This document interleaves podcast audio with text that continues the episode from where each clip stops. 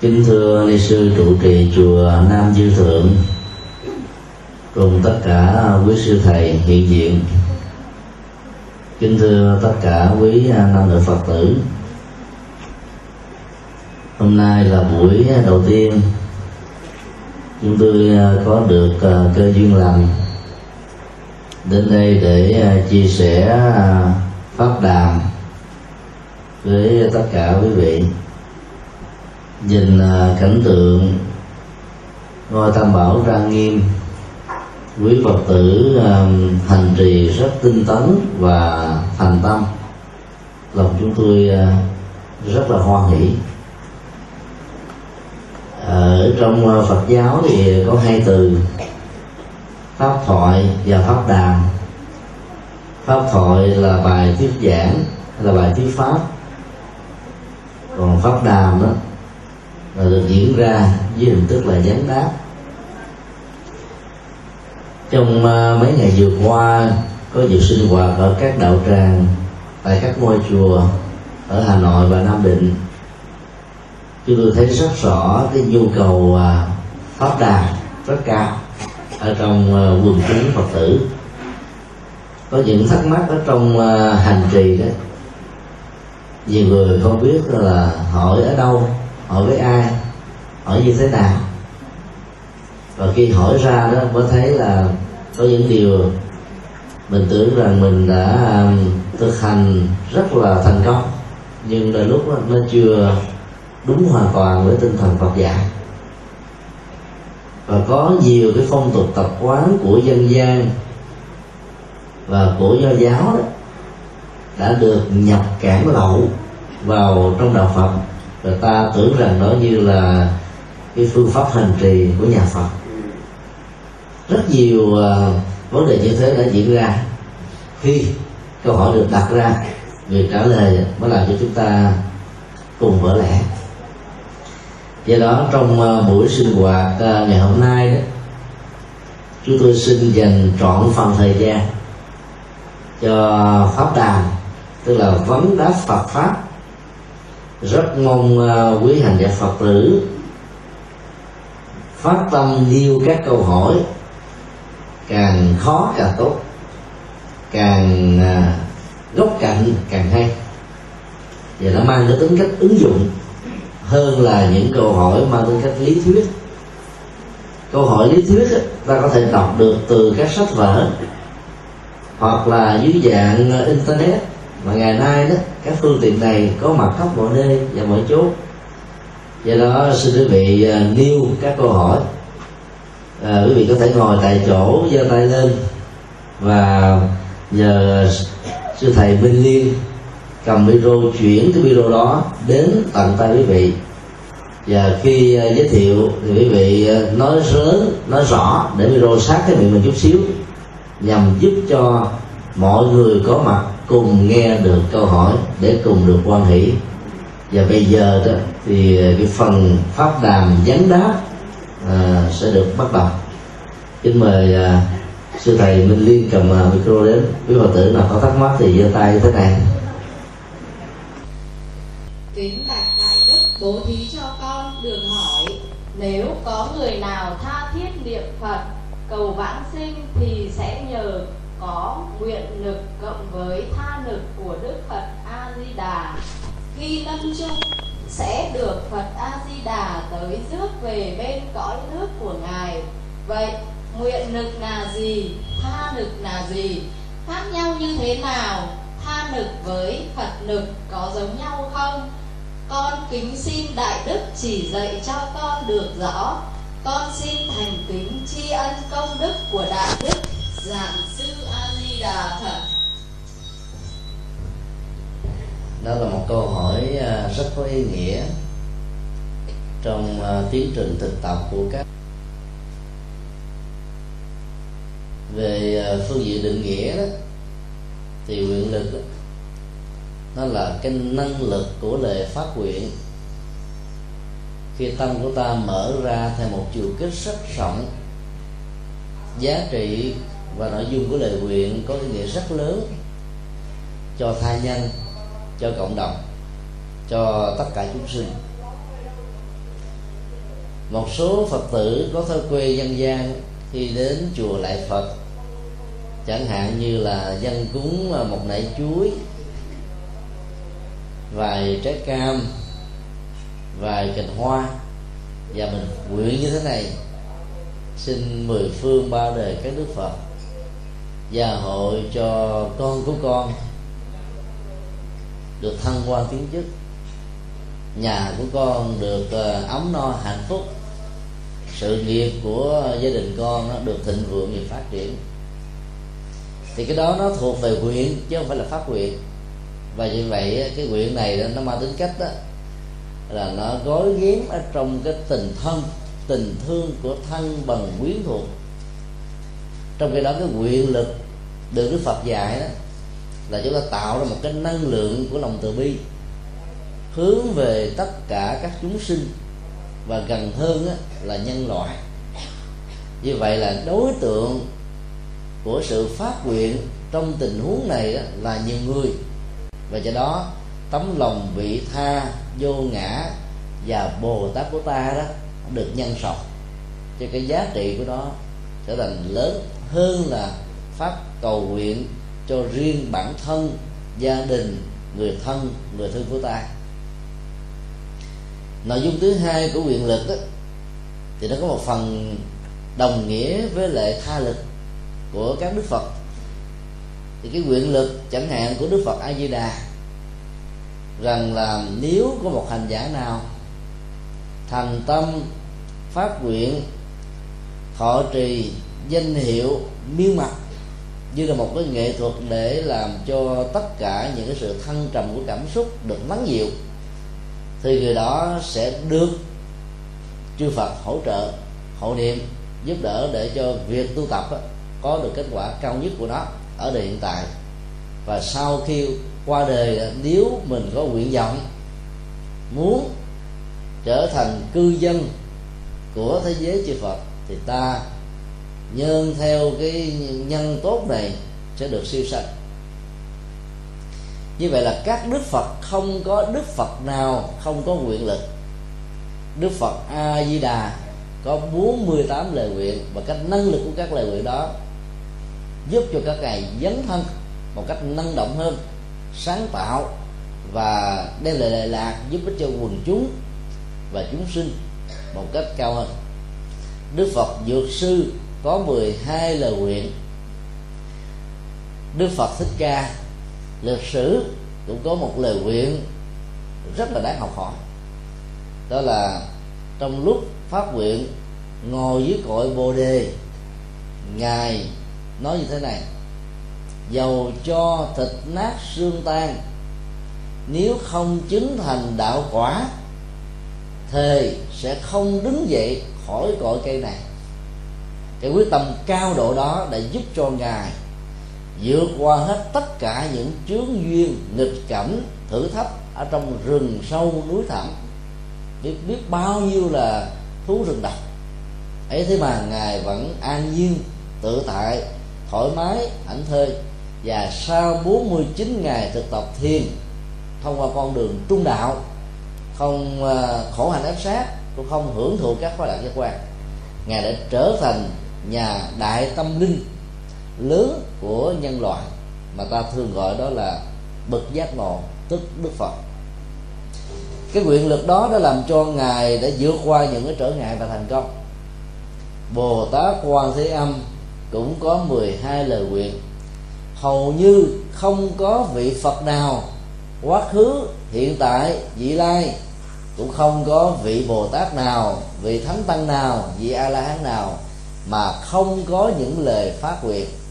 Mỗi khi một lời phát nguyện được tuyên bố ra dưới hình thức hình thức là nói bằng miệng, hay là hình thức viết bằng chữ viết, hay nhiều hình thức khác, thì cái đó nó tạo thành một cái năng lượng dấn thân. Và do vậy đó là lúc muốn làm được việc lớn, ta phải nêu chí nguyện hùng để làm một cái tiền đề đưa ta tinh tấn, tinh tiến về phía trước và đạt được những giá trị tâm linh đạo đức và nhiều đóng góp khác cho xã hội và nhân loại nói chung. Còn à, tha lực có nghĩa là sự hỗ trợ của người khác với chính mình mỗi một, một hành giả trong lúc mà làm phật sự hay tu tập đó, thì được gọi là chánh nhân tức là yếu tố chính của sự thực tập ngoài ra đó, thì nó còn có cái phần duyên nhân.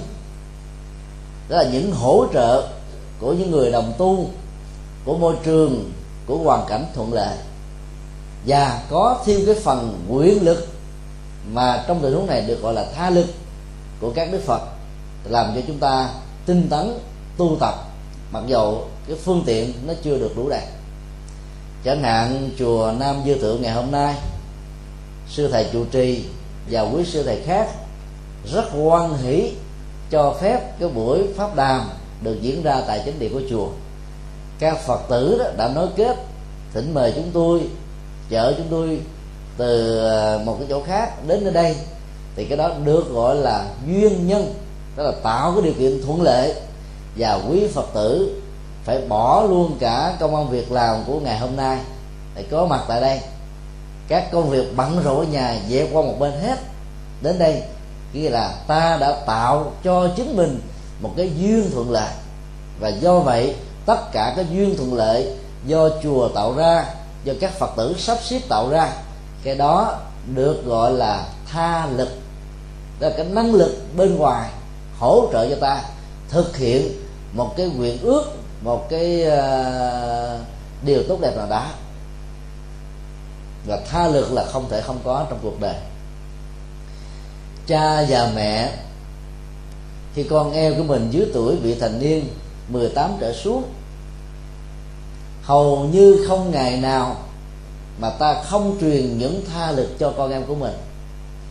Người mẹ 9 tháng 10 ngày truyền sức sống cho đứa con trong bào thai thông qua cái nhau là trao tặng cho đứa con một tha lực ba năm nhũ bộ rồi là mười mấy năm ăn học, cả cha và mẹ, người công, kẻ sức, người hướng dẫn, kẻ trao tặng tình thương, đều là ban tặng cho con em của ta, các tha lực.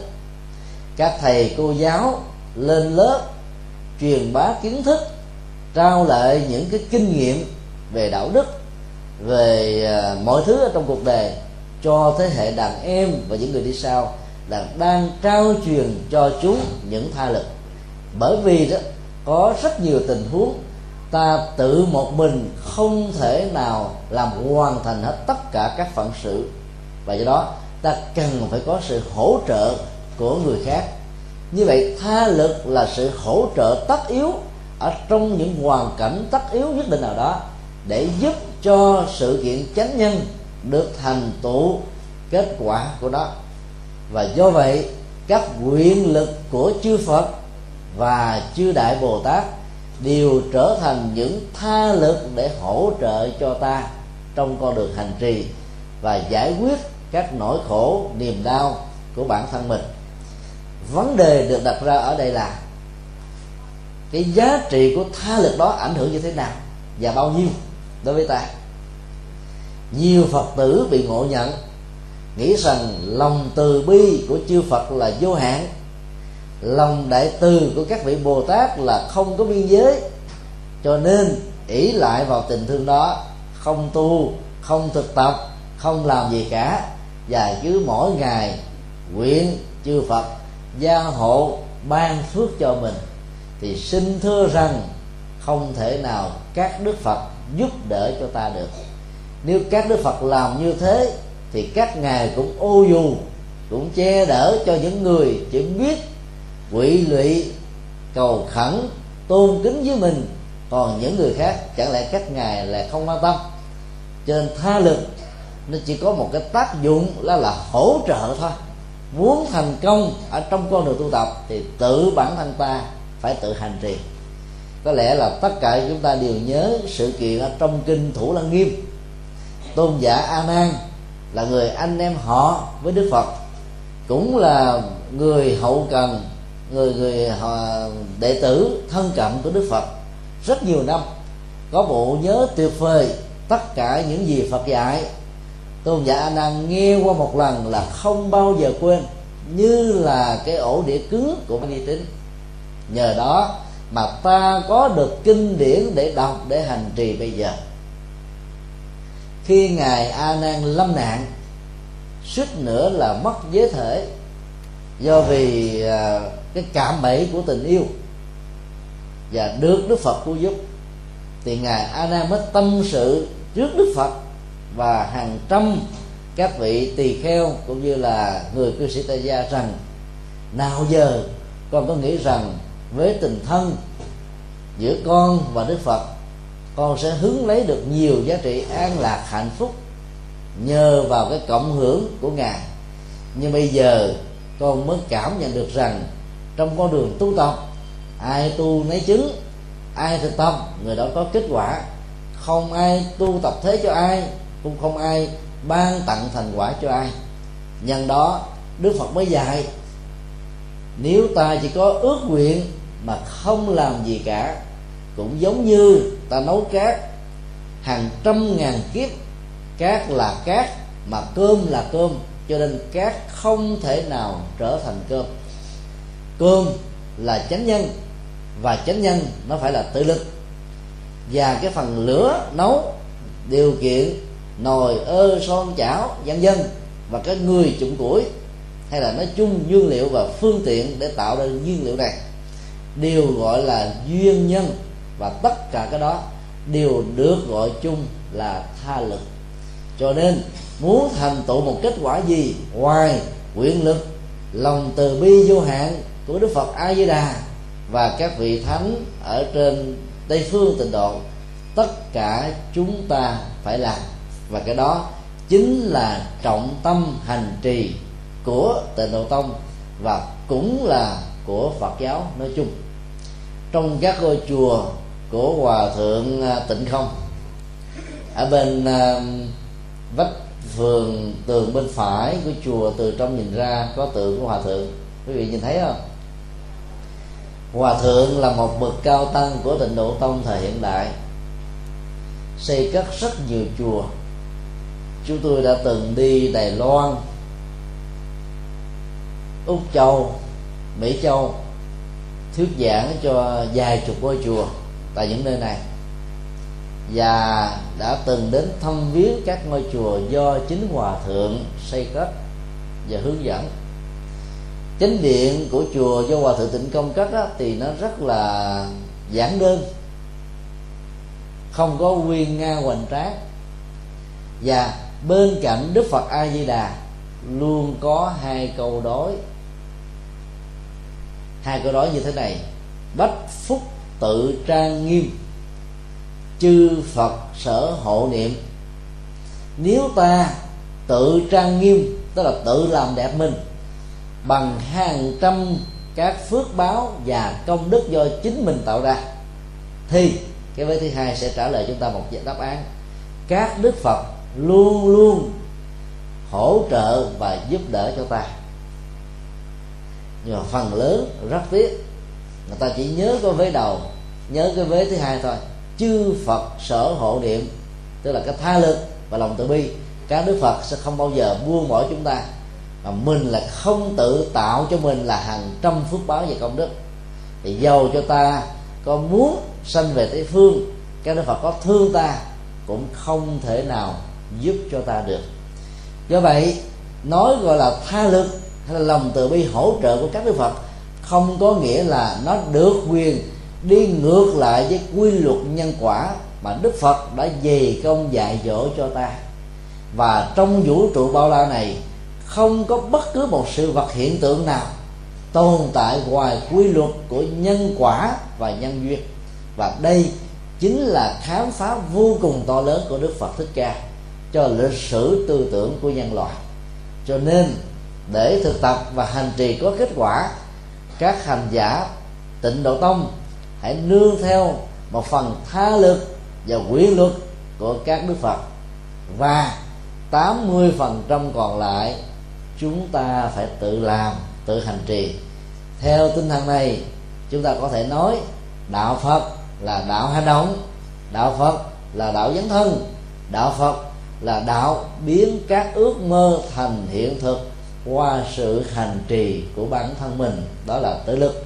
Còn các tha lực, quyền lực và phật lực chỉ là một cái duyên hỗ trợ để cho ta không có bỏ cuộc nửa chừng trong các nghịch cảnh và chướng duyên trên con đường tu tập của mình. Xin quý vị nêu câu hỏi khác.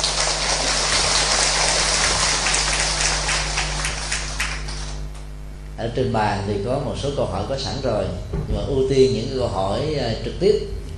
Nếu không có câu hỏi trực tiếp thì ờ, sẽ đọc câu hỏi trên bàn. Và kính mời cô con lại Đức Phật tổ con lại thầy. Ờ, hôm nay thì con có một câu hỏi là như thế này. Bài sám bài bài bài nguyện sám nguyện của đức do như là đức như nay nói rằng là nếu như ừ, sai lành cái tốt những ai, nếu mà như là uh, phát uh, phát nguyện mà niệm 10 tiếng ra thì ta không rước ở nước ta thì không được thành phật tức là không sai đấy thì Nam Mô A Di Đà Phật thì con đã thấy là 10 là ba sáu tiếng rồi mà đây là 10 tiếng thì con không hiểu là 10 tiếng là như thế nào. Thế thế cái thứ hai nữa là nếu như là đến lúc lâm chung mà uh, viên thành thành và uh,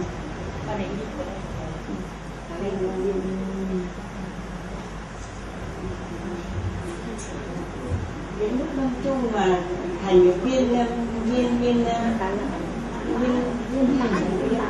viên mãn ấy, thì con cũng không hiểu cái câu là viên mãn như thế nào thì mong thầy là giúp đỡ con để con hiểu được dạ yeah, kính cảm ơn cô các câu hỏi vừa đưa ra đó nó liên hệ đến uh, từ vựng và chữ nghĩa là chính à, trong lời phát nguyện uh, thứ 11 của Đức Phật A Di Đà có cái ý là nếu ai niệm 10 tiếng thực ra là nó là 10 câu. 10 lần đó danh hiệu Nam Mô A Di Đà Phật. Nhưng mà cái bản dịch tiếng Việt trong tình huống này là chữ tiếng nên nó hơi bị tối nghĩa. Làm cho ta có cái cảm giác rằng là niệm 10 âm tiết. À, trong khi đó cái câu danh hiệu Nam Mô A Di Đà Phật là có 6 âm tiết thì thường được dân gian gọi là 6 tiếng. Do đó dịch là 10 tiếng thì nó không chuẩn mà phải là niệm 10 lần hay là niệm 10 câu danh hiệu Nam Mô A Di Đà Phật thì Đức Phật sẽ hỗ trợ và giúp đỡ cho ta à, thành tựu được các quyền ước à, trong sáng. Ở trong à, kinh A Di Đà có dạy ở phần cuối bản kinh rằng là các hành giả đó nếu thọ trì miên mật danh hiệu trong vòng 7 năm thậm chí là 7 tháng thậm chí ngắn hơn là 7 ngày thậm chí là 7 tiếng. Và nếu ở trong một khoảng thời gian ngắn của 7 7 giây đó, sự chuyên tâm nhất tưởng của chúng ta không hề để cho bất kỳ một ý niệm nào của cảm xúc, của nhận thức, của ờ, ý niệm quá của tâm tư và của phân biệt can thiệp hay là xen lẫn vào thì người đó đang đạt được cái tình trạng nhất tâm bất loạn. Và nhất tâm bất loạn ở đây chính là thiền. Và chính là cái sự trở về với chân tâm thường trú và thể tính tịnh minh, vốn có, được gọi là tiềm năng phật tính ở trong mọi con người chúng ta. Thì lúc đó hành giả sẽ tự cứu giúp mình bằng nguyện lực của các đức phật.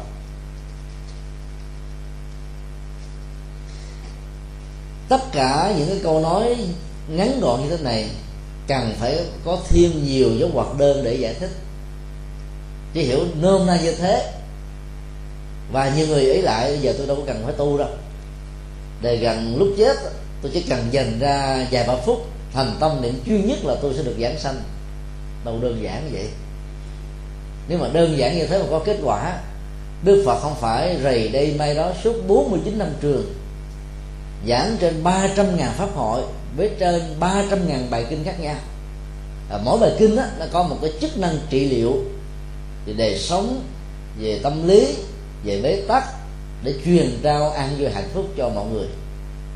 Và có nhiều người phải thực tập tới lui năm lần bảy lượt thậm chí đến vài chục năm vài năm tùy theo cái mức độ nghiệp nặng hay nhẹ để tự chuyển hóa bản thân mình. Cho nên chúng ta phải biết là trong lời phát nguyện đó chủ yếu là nói về cái giá trị của tâm chuyên nhất bất loạn. Và đạt được cái trình độ này đó thì ta đồng với tâm của chư Phật. Và do vậy, cái việc mà muốn đi về thế giới tây phương là chuyện rất là dễ dàng, giống như tu một không, chỉ cần dùng một cái thước bản, nhảy veo một cái là vãng sanh. Nhưng trên thực tế, để có được cái tâm bất loạn, dầu chỉ là 7 giây chuyên nhất ở mức độ không hề có bất kỳ một xuyên tạc nào, không phải là chuyện giản đơn tí nào. Tâm lý học Phật giáo phân tích cho ta thấy, cái quán tính của tư duy, nó như là một cái con ngựa ở trên đồng quan như là cái con khỉ truyền cằn ở trong rừng. Cứ mỗi một cái tích tắc trôi qua đó, nếu đây là một cái vòng tròn và tâm của ta là một mặt phẳng. Cái vòng tròn này chỉ tiếp xúc ở cái mặt phẳng của cái bàn.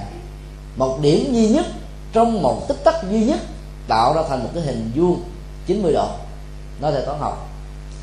Cũng tương tự như thế, mỗi một đơn vị của thời gian, tâm ta tiếp xúc với một đối vật. Và cái đơn vị thời gian kế tiếp mà trong kinh thường gọi là sát na, tức là nhỏ nhất, nó lớn nó nhỏ gấp trăm lần một cái đơn vị giây của đồng hồ. Thì tâm ta lại có khuynh hướng bám vào một đối vật khác. Do vậy đó, chỉ trong vòng có một giây thôi, mình có thể có cảm giác là mình liên tưởng đến năm bảy thứ, vài chục thứ cùng một lúc. Cho thực tế là nó nói tiếp theo sau. Và do vậy đã được cái trình độ mà tâm chuyên nhất và bất loạn không phải là đơn giản. Mà muốn làm được như thế thì chúng ta phải có một cái quá trình để thực tập. Vài chục năm nó mới đạt được như thế và khi mình thực tập lâu dài đó thì chúng ta nó tạo thành một cái thói quen. Lúc đầu là có điều kiện, về lâu về dài, ở mức độ cao và chuyên sâu hơn, vô điều kiện, chúng ta mới đạt được. Như vậy khi mà chúng ta đạt được tình trạng và trình độ nhất tâm bất loạn thì chúng ta biết rằng là tâm thức của mình đang được nâng cao ở một mức là tốt hơn rất là nhiều so với cái sự tập trung ở một mức độ bình thường của con người do đó, cái nguyện lực của chư Phật mang tính cách là sự hỗ trợ và nói về cái giá trị chuyên nhất của tâm. Lúc đó không còn có phiền não, tham sân si, các trần cấu, lòng lòng ích kỷ, lòng vị kỷ, can thiệp, chi phối tâm thức của ta. Thì ngay cái tích tắc của thời gian ngắn đó, tâm ta tức là tâm phật, tâm ta tức là tâm thánh. Và do vậy, việc phát nguyện giảng sanh tây phương là chuyện diễn ra một cách rất là dễ dàng.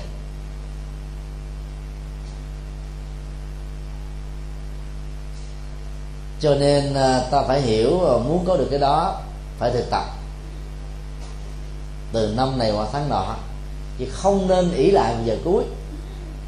Là bởi vì các thói quen của cái sư tư duy tiêu cực là tư duy đề đó, nó quá nhiều ở trong kho tàng tâm thức của ta và đến những cái lúc mà chúng ta chuẩn bị qua đời đó, tâm mình dễ bị bấn loạn lắm. Lúc đó là cái cảnh giới giữa sống và chết. Con người nơm nớp lo sợ, khủng hoảng và hồi hộp tột đỉnh, không hề muốn thừa nhận cái bệnh tật đang diễn ra trong cơ thể mình là một sự thật. Và như vậy, ta có khuynh hướng là chối bỏ cái chết. Ta sợ, ta không muốn chấp nhận đó và những cái tâm lý khủng hoảng trong giai đoạn cuối này sẽ làm cho ta không dễ gì mà đạt được trình độ nhất tâm bất loạn. Ngay bình thường, có mặt ở trên điện phật, là lúc cái tâm ta vẫn du lịch giang hồ. Phải không à nãy giờ quý vị có nghe cái gì không? Nghe âm thanh gì không? Nghe cái gì? Nghe lời giảng không? Ngoài lời giảng còn nghe gì nữa không? Không à? Có nghe không? Chắc không? Vậy là tốt? Mưa đang rơi, rào rào rào, rạc rạc rạc. Gió đang thổi, do mưa tác động. Ấy thế mà quý vị không nghe. Bởi vì cái tâm mình nó đang chuyên chú một cách tập trung vào cái lời thuyết giảng. Cho nên, sự hiện hữu của âm thanh mưa, xào xạc, tác động trên mái ngói và tác động trên các tấm bạc ở trước sân chùa đã không ảnh hưởng chi phối đến cái ý thức của lỗ tai và do đó sự hiện hữu của nó được xem như là không có với mình. Mặc dù về khách quan nó đang tồn tại. Khi chúng ta niệm phật đó, chúng ta phải hiểu rằng cái nghệ thuật thay thế đang đang được diễn ra. Nương vào cái âm tiết sáu chữ nam mô a di đà phật với cái sự hỗ trợ của các tràng hạt. Ta tập trung tâm ý thức vào danh hiệu của đức phật. Và do vậy, nó không còn có cơ hội để bám víu vào bất cứ cái gì. Chúng tôi chỉ là một vị phàm tăng. Quý vị còn chuyên tâm nhất ý đến như thế. Thì danh hiệu của đức phật, cái uy lực của chư phật, cái tha lực của đức phật, cái quyền lực đại hùng của đức phật sẽ làm cho chúng ta có được sự chuyên nhất cao hơn nhiều và đặc biệt hơn nhiều. Do đó việc sử dụng trang hạt và danh hiệu của đức phật được xem như là một phương tiện, chứ không nên xem là cứu cánh ở trong tự thân của sự hành trì. Phương tiện có nghĩa là sự hỗ trợ để tâm ta được nhất tâm bất loạn mà nếu được. Ở trong vòng 10 câu, nam mô a di đà phật, chẳng hạn là 3 giây, thì 10 câu là ba chục giây, tức là nửa phút. Thì ta đã đạt được cái trình độ tâm linh không dao động. Và trình độ đó là trình độ để đi vào cái biển pháp vô lượng, đi vào cái cõi giới siêu tuyệt và đi vào cái hào quang tuệ giác của các đức phật. Các nhà khoa học, các nhà bác học đóng góp nhiều công trình vĩ đại mới cho nhân loại là nhờ ở sức tập trung cao. Mặc dầu chưa phải là nhất tâm bất loạn, vì có rất nhiều người vẫn còn nghĩ cái công trình đó nếu chúng ta đăng ký tác quyền thì sẽ trở thành là đại gia, trở thành một triệu phú hay là tỷ phú hoặc là danh tiếng của mình sẽ lưng lẫy ở trên à, cuộc đời này. Sau khi chết hàng triệu triệu có người vẫn tiếp tục nhớ đến ta.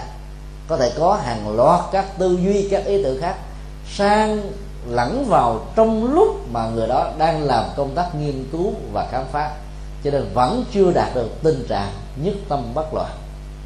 Do đó nhất tâm bất loạn là điều kiện thanh tịnh và thanh lọc quá toàn bộ các hạt giống và các năng lượng tiêu cực của tâm mà trong tiến trình tu tập nhiều đời kiếp. Trong sanh tử luân hồi, chúng ta đã có nó như là phong tục, tập quán, thói quen, cá tánh và có nhiều cái rất là khó ưa, rất là khó chịu.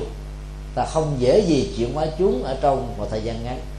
Do đó ta phải có nhiều cái giống hoạt đơn để giải thích và phải làm những cái tiền đề, những hỗ trợ tích cực, thì cái việc tu tập của ta mới trở thành một cái quán tính mà mỗi khi mà muốn tập trung cao độ là nó có thể thiết lập được liền. Như vậy, nói tóm lại, cái lời nguyện lực đó vẫn chính yếu là nằm ở cái tự lực nhất tâm bất loạn của ta. Và đây là điều kiện tiên quyết để ta được bản sanh tây phương. Nếu thiếu điều kiện này, chư phật giàu có thương vẫn không thể nào giúp.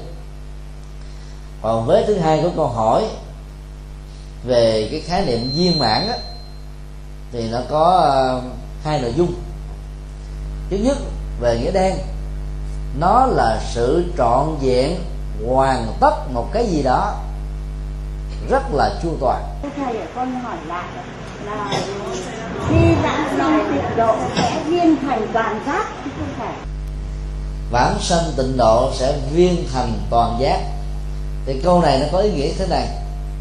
Viên thành là thành tựu, đạt được một cách một trăm phần trăm, chứ không phải là 80 hay là 50 hay là 70 trên 100 mà nó là trọn vẹn, không có gì để mà tu tập nữa.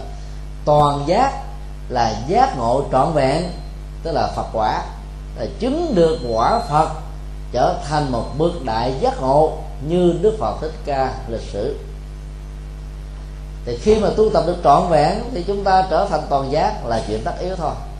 Vấn đề đặt ra ở đây là các đức phật quá khứ, hiện tại và vị lai, mỗi vị có phương pháp tu tập riêng. Nhưng kết quả đạt được là đồng nhất, tức là toàn giác. Các ngài không trở thành bản sao của nhau. Đây là điều mà chúng ta nên học hỏi đức phật thích ca là đệ tử của đức phật nhiên đăng. Hạnh nguyện tuệ giác, nhiên là ánh sáng, đăng là ánh sáng của ngọn đèn. Ánh sáng gấp đôi chỉ cho trí tuệ không à, bị hạn cuộc.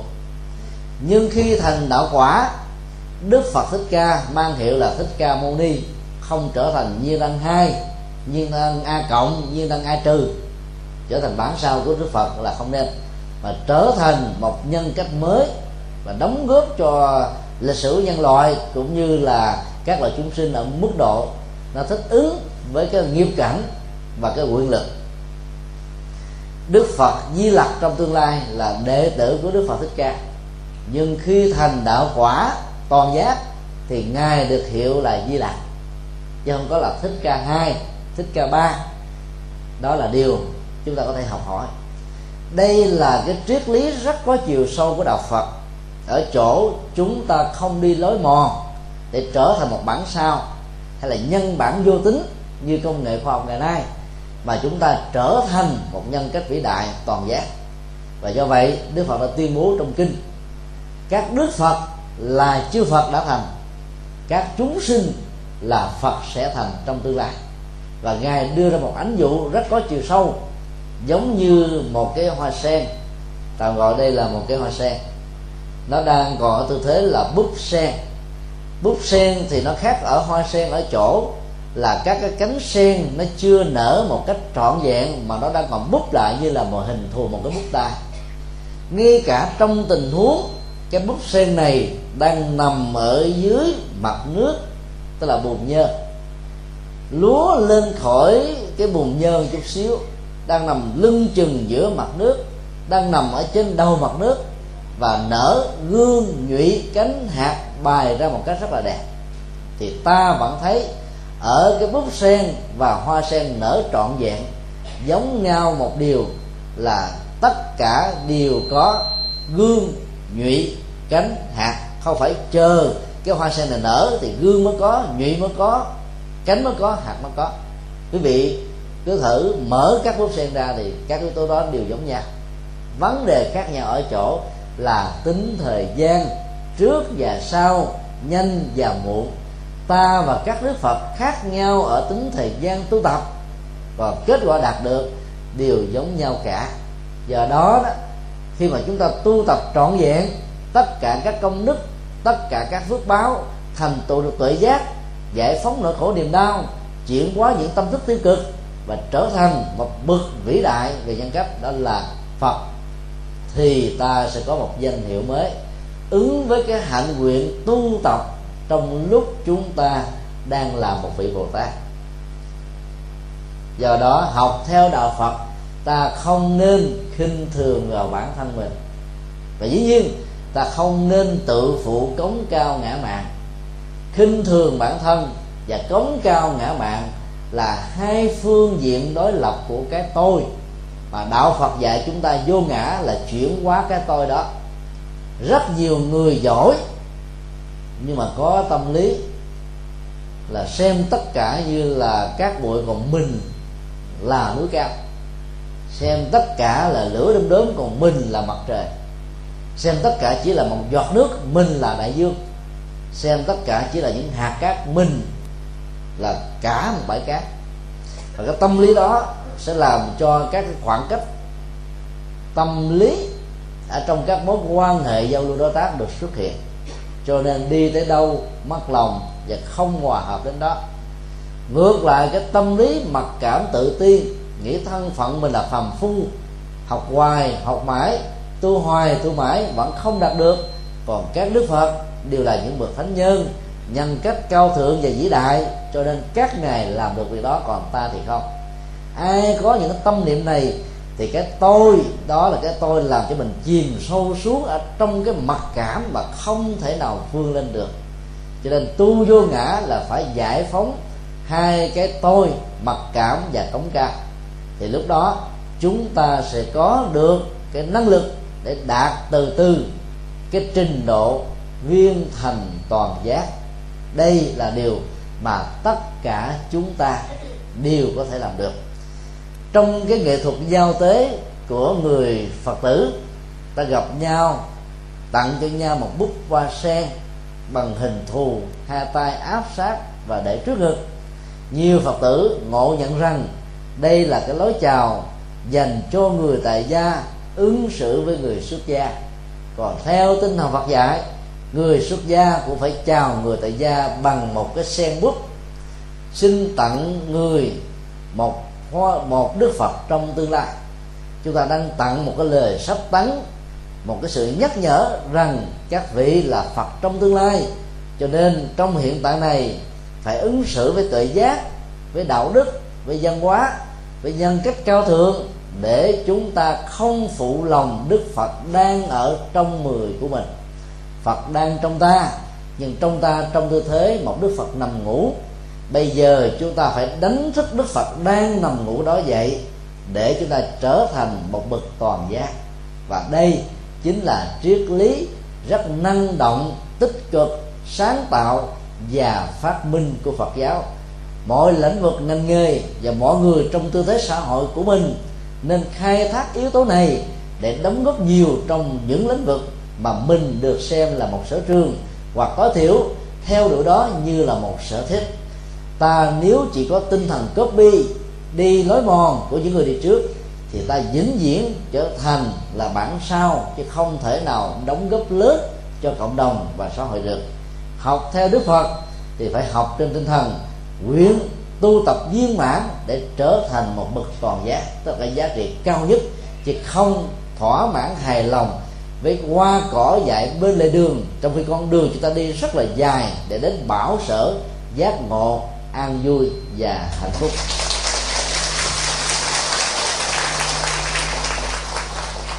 Bây giờ thì à, ở trên bàn có nhiều câu hỏi.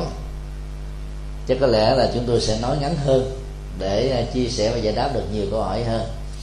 Chúng tôi sẽ trình tự đọc theo à, thứ tự các câu hỏi. Hên xui, câu nào được đọc trước thì giải đáp trước và câu nào đọc sau thì quý vị cũng quan hỷ cho. Mà nếu mà hết thời giờ mà chưa kịp đọc lại càng quan hỷ hơn. Xin thầy giải thích các câu nói, sanh tử là sự đại, đế nghiệp vãng sanh là gì? Tu tập và tập tu có khác nhau không?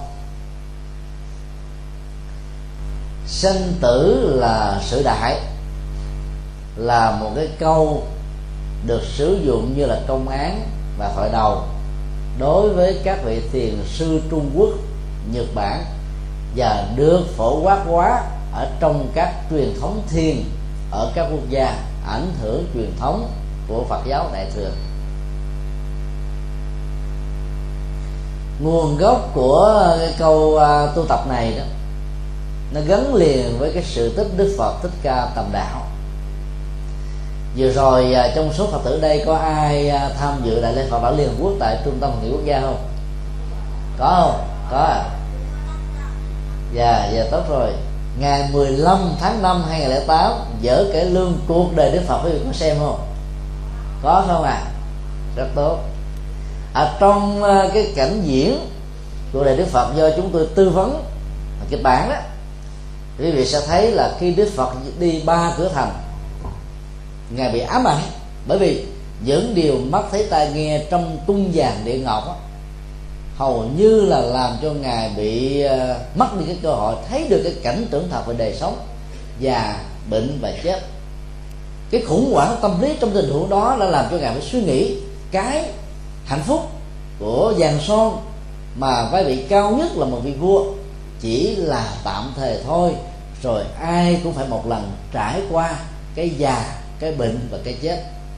Và do đó ngài không thỏa mãn, đi tìm một phương hướng khác để cứu cho mình, người thân và toàn chúng sinh. Ngài nhìn thấy hình ảnh một vị sa môn tóe lên được một cái cánh cửa mở sự giải thoát. Và khi ngài tu tập, muốn ờ, thuyết phục được vua cha thì ngài đã đưa ra bốn điều kiện. Con sẽ sẵn sàng ở lại ngữ trị ngai vàng, nếu cha thỏa mãn cho con được bốn điều nguyện ước. Thứ nhất, làm sao cho con trẻ mãi không già. Thứ hai, làm sao cho con sống ngoài không bệnh. Và làm sao cho con không vẫy tay chào với cuộc đời. Và thứ tư là làm sao cho con không bị khổ đau. Và nhà vua nói, trời, cha làm con không được, làm sao giúp cho con được? Đúng không ạ đó là quy luật của thế giới sự sống. Và cái cái cái hình ảnh sanh tử, tức là sống chết, sự đại là chuyện quan trọng, là chuyện lớn. Do đó, tất cả các vị thiền sư lấy từ cái điển tích này tạo ra một cái hình ảnh để tu tập. Khi mà mình xem chuyện sống chết là quan trọng nhất ở trong đời tu, thì mấy mươi năm có mặt ở trong ngôi chùa, mỗi ngày phải vay mượn sự phát tâm của đàn na tính chủ cơm ăn áo mặc thì phải tu cho đến nơi đến chốt thành tựu được đạo quả bằng không á, thì kiếp sau phải mang lông đội sườn để đền đáp lại cái công ơn của đàn na. Phải thấy cái chuyện sống chết là quan trọng nhất chứ không phải là chuyện vui chơi những cái sinh hoạt hay là những cái này cái nọ thuộc về trang tục là hấp dẫn. Mặc dù nó có cái thói quen nó tạo một cái quán tính cho chúng ta có cảm giác là đê mê nó thì phải nhớ đến chuyện sống và chết là quan trọng nhất như đức phật đã từng. Và nhờ tâm niệm quán tưởng điều đó, cho nên đức phật đã tu tập được thành đạo. Các thiền sư cũng dựa vào điện tích này để răng nhắc học trò của mình, nhất là những người xuất gia.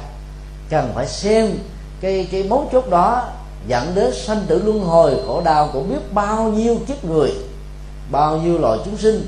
Và do đó ta phải khởi lên lòng từ bi về trí tuệ để thực tập và tu có kết quả để giúp đỡ cho biết bao nhiêu là người đang có nhu cầu. Còn người phật tử tại gia thì không cần phải quan tâm đến thế. Người phật tử tại gia chỉ cần làm phước thật nhiều, hiểu giáo lý thật sâu, sống thật là an lành, kinh tế thật là giàu, nhà cửa thật là sung túc, phong phú, để chúng ta có điều kiện chia sẻ những vấn đề bất hạnh người phật tử tại gia phải học theo mô hình của cư sĩ cấp cô độc. Ông tên là tu đạt. Nhưng vì cái hạnh nguyện của ông đó là giúp đỡ cho những người cơ nhở. Người già, trẻ mồ côi, những người lang thang vỉa hè, không người chăm sóc, những người bệnh tật, những người tâm thần, những người bị mất ừ, chột bị cương thì ông hỗ trợ giúp cho những người đó được làm lạc và do đó, cuộc đời đã phong tặng cho ông một danh hiệu rất đẹp, cấp cô độc, người cung cấp, người ủng hộ cho những người cô độc khổ đau trong cuộc đời. Là người phật tử, ta phải học theo ông. Còn những người cầm cân nảy một các quốc gia thì học theo mô hình chuyển luân thánh dương, tức là một vị vua đạo đức, một vị vua trí tuệ, xem cái quyền lệ của dân tộc lên đầu và phục sự dân tộc theo tinh thần dân chủ và nhiều cái giá trị nhân quyền để cho họ có cơm no, áo ấm, dân giàu, nước mạnh, xã hội công bằng, dân chủ và dân minh. Đó là tinh thần của đức phật dạy. Cho nên chúng ta phải ờ, tùy theo cái trường hợp mà chúng ta thực tập. Còn người phật tử tại gia mà quá đặt nặng về vấn đề sanh tử là sự đại, coi chừng á, chúng ta sẽ là không còn thiết màng gì đến cái đời sống trên đời này nữa hết. Và dần già chúng ta đi hơi quá đà. Nếu quý vị không hài lòng với đời sống tại gia, thì chúng ta phát nguyện trở thành người tu. Thì tốt. Thì người tu có được trọn thời gian, trọn tâm huyết, trọn năng lực, không gian thuận lợi để đạt được viên thành phật quả toàn giác.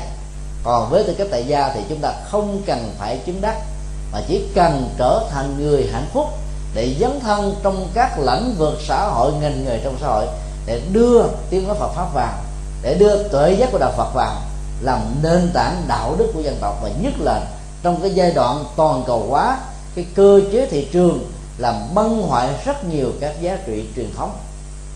Để cho một quốc gia phát triển, các nước nghèo không còn cách lựa chọn là chọn công nghiệp hóa, hiện đại hóa.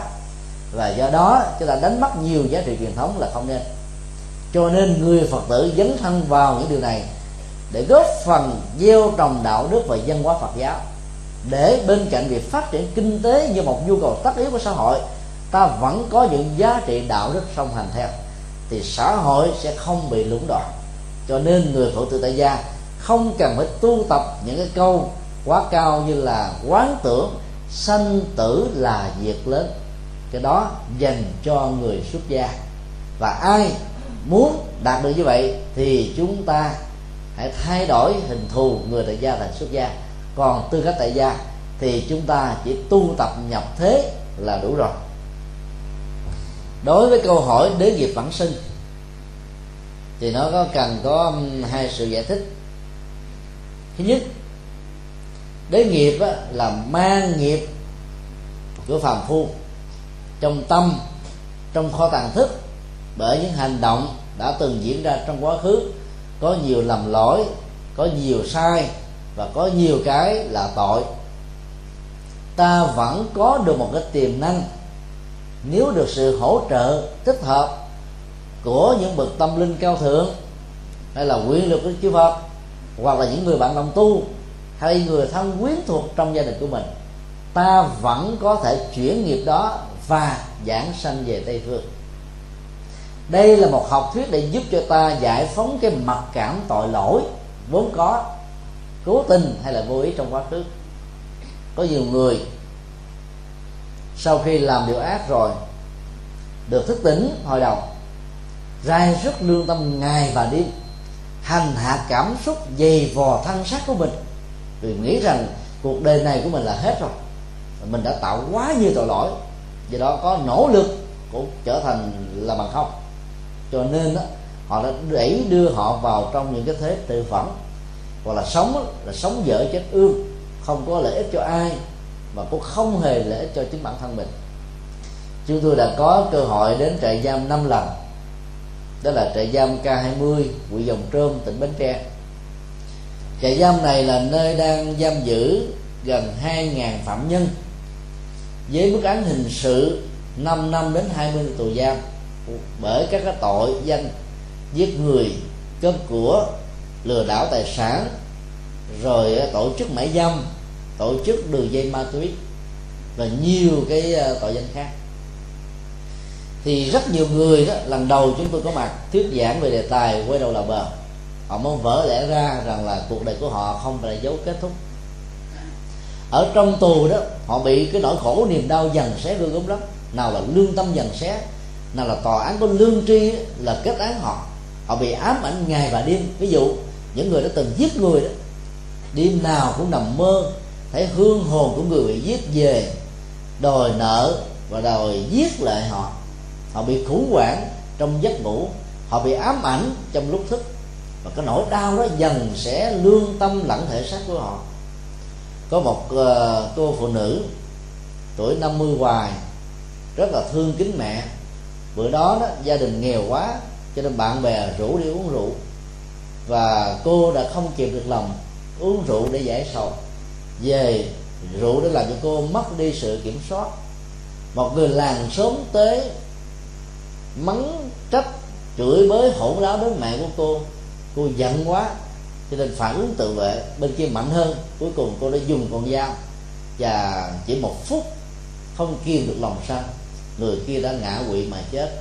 Cô bị kết án 20 năm tù vì còn con thơ mẹ già. Cho nên đó là được giảm án trung thân. Thì vào trong tù cô bị rai rất ngày và đi, thì được giám đốc thông tấn xã trung tâm nghe nhìn của miền Nam và thường trực của VTV phỏng vấn trong chuyến đi ngày 31 tháng 5 2008 vừa rồi thì cô mới trả lời sau khi nghe các bài giảng của chúng tôi. Và thực tập ăn chay một ngày, thực tập niệm phật và ngồi thiền, lòng cảm thấy nhẹ nhõm vô cùng. Và còn cái niềm hy vọng rằng mình sẽ vươn lên trong cuộc sống được, chứ không phải là kết thúc. Đó là một cái dấu hiệu rất là đáng mừng. Do đó là những người đã từng có tội lỗi, gương đã từng dính máu, bàn tay đã từng, nó là dính các tài sản của cải của người đầu óc đã từng mua lệ cá nhân, để là biết bao nhiêu nỗi khổ niềm đau thì đừng bao giờ, gọi là có cái mặc cảm tội lỗi quá nặng như thế để không dám vươn lên. Thì cái câu đế nghiệp vãng sanh sẽ giúp cho chúng ta giải phóng điều đó. Ta mặc dù có những cái tội lỗi, nhưng biết thành tâm ăn năn hối lỗi để quay đầu, ta có thể trở thành một con người mới. Vì đạo Phật dạy và khẳng định rằng không có số phận, không có sự an bài, không có đặt phong trần phải phong trần, bất thanh cao mới được đặng phần thanh cao. Chuyện đó là không có. Quan điểm đó là của nho giáo, rất tiêu cực, cầu an, thủ phận. Còn đạo phật dạy chúng ta chuyển nghiệp làm mới cuộc đời, thay đổi đời sống, để mỗi giờ phút trôi qua, mỗi ngày mà là một con người mới, ngày càng tốt hơn, đẹp hơn, hạnh phúc hơn. Cho nên các hành giả, nếu lỡ tạo những tội nghiệp trong quá khứ, thì đừng quá sợ hãi, mà hãy sám hối hồi đầu để có cơ hội trở thành một người lương thiện ở hiện tại. Sau khi chết ta vẫn được giảng sanh như thường. Còn đối với cái hai khái niệm tập tu và tu tập nó giống nhau ở cái chỗ là thực tập. Người tập tu là mới bắt đầu trên con đường tu. Đối với người xuất gia đó thì ở trong miền nam gọi cái người mà tập tu á, là chú điệu. Người Việt Nam đó thì thường phát âm trại, đọc giọng sai đó. Thay vì là chú đạo, thì đọc sai sai thành là chú điệu, làm cho nhiều người nói chú tiểu đi tu mà còn điệu sao được? Tức là chú đạo. Tức là đang tập sự trên con đường đạo an vui hạnh phúc dấn thân và giải thoát. Và để thể hiện đó là một sự tập sự, thì nhà chùa ở trong miền nam á đối với các chú mà từ 7 tuổi trở xuống thì để ba cái giá là ba cái chỏm chính giữa đầu, bằng trước, bên trái, bên phải. Do vậy mà khi những người mẹ sinh ra những đứa con mà thấy cái tóc ở chỗ ba cái vùng này nó nổi cộm hơn á, thì chúng ta phải biết rằng là những cái chú này là có hạt giống phật ở đây. Chúng tôi hồi nhỏ có ba chỗ cho tôi trong xóm được mệnh danh là ba chỗ chú tiểu. Sau này đi tu thiệt có người có mà không đi tu vì không gặp được duyên lành. Thì các chú uh, tiểu nhỏ đó thì để ba chởm. Còn 7 tuổi trở lên thì để một chởm. Mà ở miền Nam á, thì từ 7 tuổi cho đến lúc 20 tuổi còn làm là sa di đó thì để cái chởm nó luôn. Nên dài thường thường chúng tôi cũng để như thế. Cho đến lúc 20 tuổi cái chởm của chúng tôi nó dài đến khoảng 8 tấc gần thước ở trong miền bắc này thì à, ít thấy lắm các bạn không có phong tục đó. Cái xuất gia là cạo đầu hết. Sở dĩ mà để cái chởm như vậy thì các vị hòa thượng ở miền nam á, là dựa vào cái câu nói của đức phật thích ca. Ngài dặn như thế này tất cả các vị thầy tu mỗi ngày phải tự rờ đầu của mình vài lần và phải nên nhớ rằng ta không còn mái tóc đẹp để mà hãnh diện. Ta không còn mái tóc để mà làm duyên vì dân gian thường nói, cái răng, cái tóc là vóc của con người. Về phương diện y học, về phương diện cơ thể học, thì chúng ta cũng thấy rằng là răng mà tóc mà khỏe, thì sức khỏe người đó rất là cường tráng. Còn răng mà rụng sớm, thì chúng ta biết là sức khỏe kém. Tóc mà rụng sớm là cũng có nhiều chứng bệnh khác. Cho nên là người tu bỏ hết những râu tóc để không có cái gì để chúng ta hãnh diện tự hào nữa. Trở thành một người rất là giản đơn trong thanh cao sống an vui và hạnh phúc. Cho nên ý nghĩa thứ hai phát sanh từ câu nói này của đức phật. Tóc tượng trưng cho đề. Đề tượng trưng cho phiền não. Phủi sạch mái tóc là rũ bỏ phiền não và trần ô của kiếp tại gia. Và là người tập sự cho nên vẫn còn lại cái phần nào đó của trần ô của thế gian. Cho nên phải thực tập trên con đường đạo để rũ bỏ từ từ. Sau một thời gian uh, mười mấy năm ở trong miền Nam thì thường đi tu từ nhỏ. Để đến 20 tuổi, nếu mình tu tập có nhiều tiến bộ, thì bắt đầu thầy của mình cho phép thọ giới sa di, sau đó là thọ giới tỳ kheo để làm một vị thầy hay là một vị sư thầy. Thì lúc đó, ta mới trọn vẹn cạo đầu sạch trơn. Đầu này mát lắm. Mùa hè này khỏi phải gạo đầu, gội đầu vậy không à khỏi sợ nóng được ta tượng trưng là phiền não, nhiễm ô của trần cấu đã hết rồi đó là tiến trình tập tu. Còn đối với người tại gia đó thì tập tu thì bao gồm những cái ngày sóc vọng rằm, mùng một, lễ phật, những ngày dân hóa, lễ hội, chùa. Chúng ta đến tham dự một ngày hoặc là nửa buổi. Chúng ta thực tập tụng kinh, ngồi thiền, kinh hành, ăn chay, niệm phật và nhiều cái phương pháp thực tập khác. Ở trong miền nam đó thì nó có thêm gia đình phật tử để dành cho giới trẻ. Gia đình phật tử tuyển dụng các trẻ em từ 4 tuổi cho đến là 45 tuổi, chia làm giới tính và nhóm tuổi. Tuổi thiếu nhi thì có sinh hoạt riêng với nội dung riêng.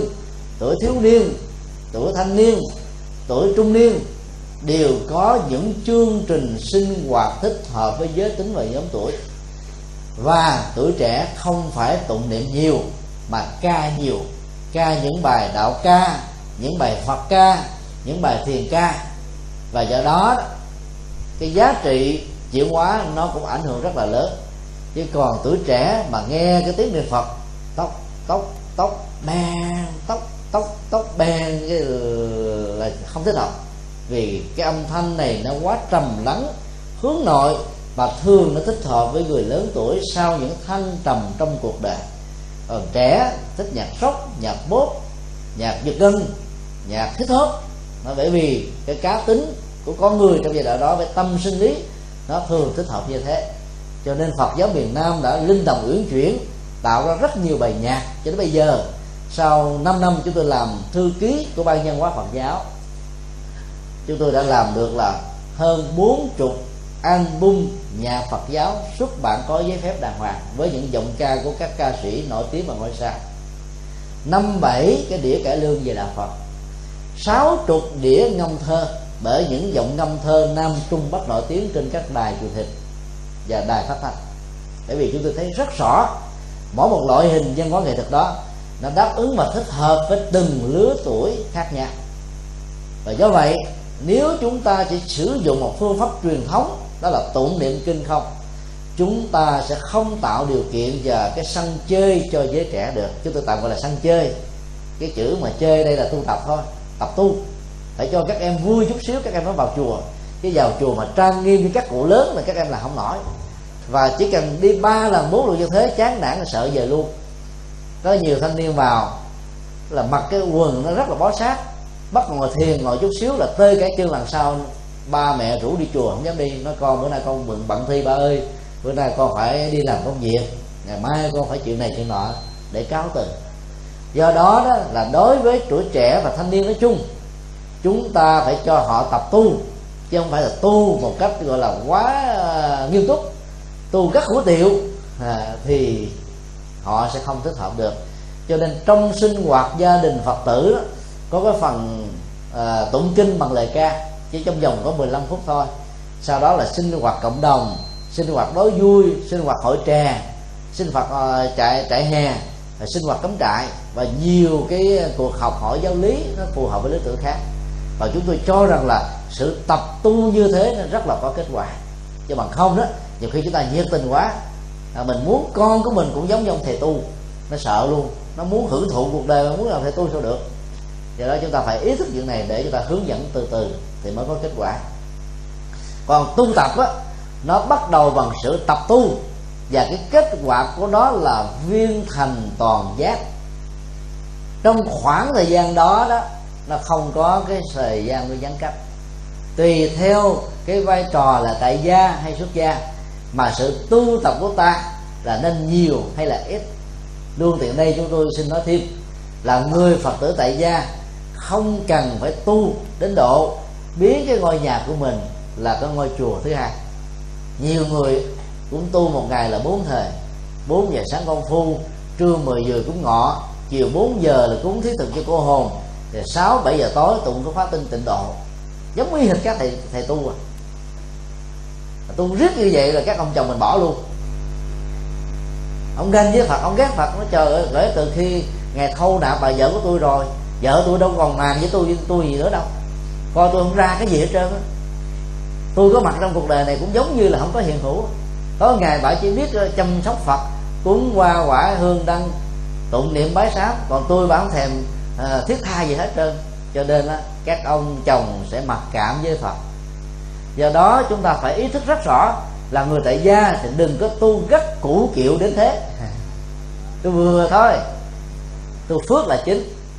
Tu huệ thêm một phần để chúng ta biết đường mà đi, để biết mà hạnh phúc. Và chúng ta phải giàu sang phú quý thật nhiều để làm việc làm có nhiều người tu thời gian đó, giờ bây giờ tôi buông hết rồi, tôi chán cuộc đời có đời mà danh vọng để làm cái gì, báo thế làm gì, rồi mỗi người sau khi chết cũng hai thước đất giống như ai nói ý hịch kiểu thầy tu. Thầy tu thì như thế thì được. Rồi tại gia phải làm, phải dấn thân, phải lao động, phải đóng góp để chúng ta truyền bá tư tưởng Phật pháp vào trong cuộc đời cho nên đừng tu quá nhiều. Như vậy là sự tu tập của, của người tại gia là không cần chứng đắc giải thoát vượt khỏi sanh tử luân hồi. Người xuất gia thì cần như thế. Còn ai không thỏa mãn với sự tu tập của người tại gia vì thấy không áp phê. Cái đô của mình cao như người xuất gia. Nếu có vợ chồng đã sau khi hoàn tất hết trách nhiệm thì mình phải xin phép vợ hoặc là chồng của mình quan hỷ đồng tình cho nguyện ước cao thượng đó. Và nếu cha mẹ nào có những đứa con như thế, thì ta đừng có nên khóc lóc sợ hãi, nói con, trời ơi, con ơi, ở nhà đi, hưởng thụ vào chùa chứ khổ lắm, ăn chay nằm đất cực khổ vô cùng, giường ngủ thì cái dáng nó không có thẳng. Nó giống như nằm ở trên ở trên núi, trên đá, làm cho con mình sợ, hù con mình không dám đi tu và nhiều người trong dân gian cái quan niệm là đi tu có vẻ là thất thế, thua thua bất đắc chí trong cuộc đời. Giống như chuyện tình của lan và điệp, các đức dây chua để cài thêm dây điện thoại. Ta là thấy là đi tu là hy sinh, là dấn thân, là vô ngã, là vị tha. Không phải cho quyền lợi cá nhân của mình, mà là để đóng góp cho xã hội theo cái tông chỉ đức Phật dạy. Phụng sự chúng sinh, tức là cúng dường chư Phật cái đối tượng phụng sự chúng sinh đó rất là lớn. Cho nên rất nhiều người ở tuổi thanh xuân đã phải bỏ cái thời trai và trời gái đẹp của mình để trở thành người tu rất là kham khổ. Để chờ một cái ngày mình thành tựu được những cái thành quả tu học, chia sẻ với những người hữu duyên. Do đó, ta phải tu tập đúng cách. Như vậy, tập tu là sự khởi đầu. Và tu tập là một diễn trình mà ta phải đi có phương pháp có nhiều người tu tập một thời gian, nếu mà sai phương pháp, vẫn không có kết quả. Và do đó, khi ta hồi đầu về với Phật pháp, đừng có mặc cảm rằng tôi biết đạo quá muộn. Trên 60 tuổi đầu rồi tôi mới biết được đạo. Giá mà tôi biết được đạo sớm hơn, thì sự tu tập có lẽ nó đâu đến nông nổi như thế này. Có người trong lúc mà nằm bệnh, sống không xong, chết không được mà nói, trời ơi, tôi biết đạo sớm trễ quá. Than thở, trách móc chỉ làm cho dòng cảm xúc chúng ta trở nên căng thẳng, mỏi mệt, chứ không có lẽ gì hết. Và do vậy, chúng ta phải phấn đấu. Nếu tu có phương pháp, giàu mới tu vẫn có kết quả, chứ không phải đòi hỏi đến vài chục năm, vài năm. Trong kinh đức phật nói, sáng tu là chiều có kết quả. Nếu vận dụng tâm lượng cao thượng hơn nữa, ngay trong lúc tu là đã có kết quả rồi. Cái chuyện tu tập, nó phải mang cái kết quả chuyển hóa như thế. Cho nên chúng ta lấy câu nói này làm cái thước đo và cái cán cân để đánh giá nếu ai tu một thời gian mà thấy mình ngày càng khó tánh hơn ngày càng khó chịu hơn ngày càng chấp nhất hơn ngày càng tự ái hơn thì ta biết rằng ta đang đi lầm đường lạc lối mà phải sửa lại. Người đóng góp phật sự nhiều ủng hộ cho các chùa nhiều tổ chức cho các bạn đồng tu của mình nhiều thì người đó phải hết sức là khiêm hạ à, quan hỷ nhẹ nhàng thư thái lắng nghe để làm đẹp hết tất cả lòng đại chúng. Như vậy ta biết rằng ta ngày càng đang tinh tiến và có kết quả trong hành trì. Cho nên đó, sự tu tập muốn có kết quả thì ta phải đi đúng phương pháp. Mà làm đúng phương pháp thì ta không chỉ là phật trong tương lai mà phật trong hiện tại. Đây là lời khẳng khái của đức phật ở trong tất cả các bài kinh.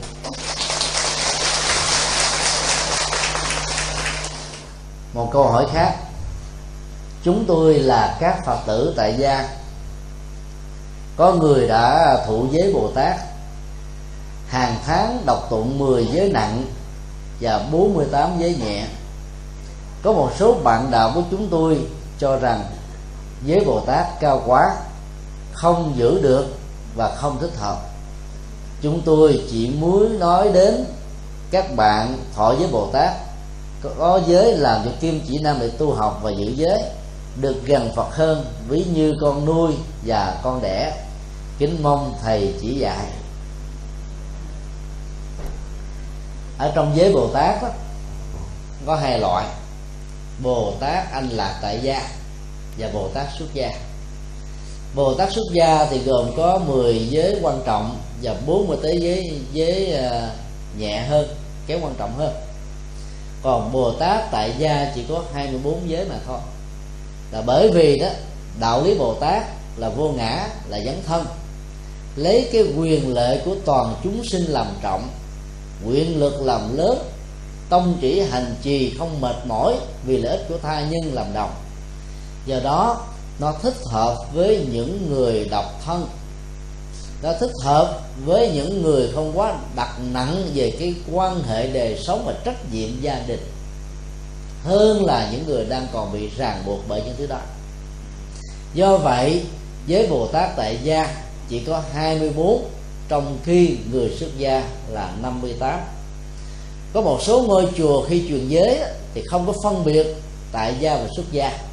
Cho nên đem giới phẩm của người xuất gia truyền trao cho người tại gia như chúng tôi vừa nói nếu người tại gia nào đang sống à, gọi là một mình tức là không có đời sống vợ chồng hoặc là cả vợ lẫn chồng cùng thọ với bồ tát thì gặp một cái thuận lợi lớn là bởi vì cả hai cùng phát tâm đi trên con đường cao thượng phục vụ và mang lại lợi ích cho rất nhiều người. Còn nếu chỉ có một trong hai người đi thì sự trở ngại thường xuyên diễn ra. Cái cấu trúc của đời sống gia đình đó, ở trong xã hội với sự bảo hộ của luật pháp, cho phép rằng hai người trong cái ước hôn nhân của xã hội nối kết hai trái tim với trách nhiệm tình thân, tình thương ủng hộ trong lúc vui cũng như lúc khổ với nhau. Do đó, một người phát tâm quá cao thượng còn một người đó thì quá hướng vào đời sống, cái quyền lệ của gia tộc mà thôi. Thì cái đó dần dần nó sẽ dẫn đến tình trạng là chỏi nhau. Nó bị chỏi nhau và nếu không được cái người bạn đời ủng hộ đó thì cái việc đi của ta nó sẽ bị rơi vào trong trạng thái là cô đơn. Và nếu chúng ta tiếp tục đi thì chúng ta sẽ gặp rất nhiều nghịch cảnh. Cho nên thọ giới bồ tát tại gia đó, nó sẽ không có những cái quá uh, uh, dấn thân nhiều như là người xuất gia. Ví dụ ở trong giới bồ tát xuất gia nó có câu như thế này. Là người bồ tát giữ hạnh thánh tịnh thì không được gọi là quan hệ đời sống vợ chồng. Mà những người tại gia làm sao làm được như thế? Cho nên ở trong giới phẩm của bồ tát tại gia không có cái điều này. Và đức phật cho phép một giờ một chồng trong đời sống chung thủy. Do đó, đó ta thấy rằng là cái tinh thần dấn thân đó nó, nó thích hợp cho những người độc thân. Hoặc là vợ hay là chồng đã quá cố rồi còn một mình mình mình không cần bước một bước thứ hai tái giá mình đi trên một con đường cao thượng để phục vụ cho nhiều người. Thay vì chỉ phục vụ cho một gia đình, cho một máy ấm. Ai có những tinh thần thích dấn thân xã hội, thích đóng góp cho nhiều người, thì việc thọ với bồ tát là một nhu cầu rất thích hợp. Còn ai muốn thay đổi cái tâm tánh hoạn hẹp của mình để giải phóng cái nghiệp xấu, thì việc thọ với bồ tát cũng làm cho tâm cảnh chúng ta được nâng lên một bậc. Với những nỗ lực có phương pháp. Do đó cái vấn đề cao hay thấp, nó không nằm ở cái tầng cấp, mà nó nằm ở chỗ là vị thế xã hội chúng ta đang lúc tiếp nhận giới phẩm này là gì. Nếu ta là người xuất gia, thì việc tiếp nhận giới phẩm với bồ tát là quá tốt thôi. Trong đó nó có một điều thứ hai, là tất cả những giới tử sau khi lãnh thọ với bồ tát phải truyền bá kinh điển đại thừa thông qua sự thuyết giảng. Nhiều người phật tử còn chưa hiểu làm sao giảng đúng không? Cho nên đó, những điều khoản này nó thích hợp với người xuất gia. Có một quá trình tu học lâu năm ngày và đêm đặt trọng tâm vào kinh điển và hành trì. Còn những người tại gia thì hiếm khi có người làm được điều đó. Vẫn có người làm được với điều kiện như chúng tôi vừa nêu. Do đó đó là chúng ta phải tùy theo cái vai vế để chúng ta tiếp nhận và tiếp nhận bao nhiêu phần trăm. Và cái mục đích của đó là dấn thân để phục vụ. Cái trọng tâm là như thế cho nên đừng quá đặt nặng và sợ là nặng hay nhẹ. Điều kế tiếp, việc mà tiếp thụ với bồ tát cũng đừng nên quan niệm như câu hỏi đặt ra là mình trở thành con ruột và con đẻ của đức phật. Còn những người không tiếp nhận là con nuôi. Phật nào có lòng từ bi phân biệt đối xử như thế? Phân biệt đối xử là thói quen của con người. Mà thói quen đó nó gắn liền với cái tôi. Con chánh dòng, con thứ dòng, con nam hay con nữ, con trưởng hay con út hay là con giữa chừng, giữa trưởng và út đó là kiếp người với những cái phân biệt đối xử còn tâm phật với lòng từ bi là không phân biệt. Thậm chí không còn có ranh giới của người thân và kẻ dưng, của con người và các loài động vật. Của các loài động vật có sự sống đối với các loài thảo mộc. Tình thương từ bi của đạo phật trang hòa và bình đẳng khắp mọi nơi. Do đó việc tiếp thụ với bồ tát không phải là để được gần gũi phật, mà để trở thành một vị bồ tát ở hiện tại và trong tương lai. Hàng ngày, chúng ta có thói quen lễ bồ tát quan thế âm. Vì ta biết vị bồ tát này là tượng trưng cho lòng từ bi, lắng nghe với sự hiểu biết để giải quyết các vấn nạn, cái gút ở trong các mối quan hệ. Ta thực tập theo hạnh nguyện đó thì ta trở thành bồ tát quan thế âm ba chục phần trăm, năm mươi phần trăm bảy mươi phần trăm, một trăm phần trăm. Cho ta đâu cần phải được phật xem mình là con ruột. Khác với những người là con nuôi. Mà ta trở thành vị bồ tát ở hiện tại, thì trong tương lai ta thành phật thôi. Đó là cái đạo lý tiếp thụ với bồ tát. Có nhiều người hiểu rất nôm na, thọ với bồ tát để được phước báo và công đức. Chuyện thọ giới không có phước báo và công đức gì hết á. Mà việc hành trì các giấy đó làm cho ta trở thành người cao thượng và mỗi hành động cao thượng tạo cho ta phước báo và công đức. Thì chính là đạo lý hành trì của nhà Phật. Các câu hỏi khác.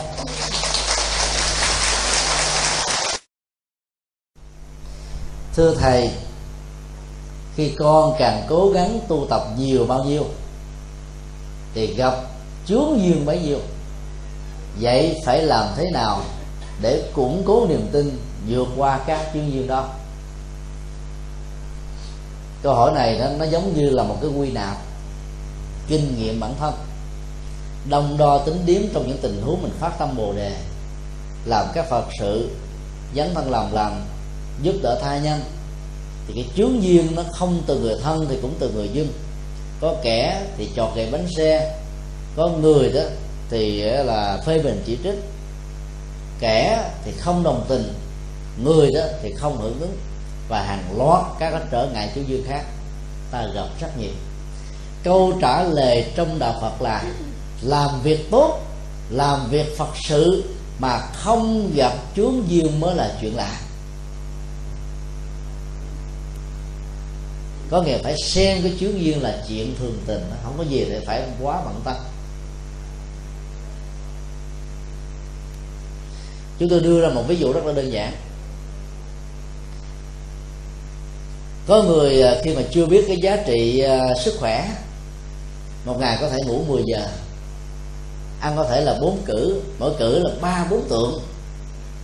Miễn làm sao thỏa mãn cái khẩu vị. Bệnh tật phát sinh nhiều lắm. Mà họ cũng không màng, nói chừng nào chết hay. Giờ thưởng thức được, ngon, lạ, sang trọng là cái thưởng thức. Bởi vì sợ già mình ăn không không được nữa khi mình bắt đầu nhận ra được rằng là tiêu thụ như thế là cái phương pháp, và ta đã tình nguyện đưa vào trong cơ thể của mình rất nhiều độc tố sẽ làm bệnh tật và cái chết. Để lại gia tài của cải mà không ai xài, bám víu tiếc nuối, chết không được siêu sinh.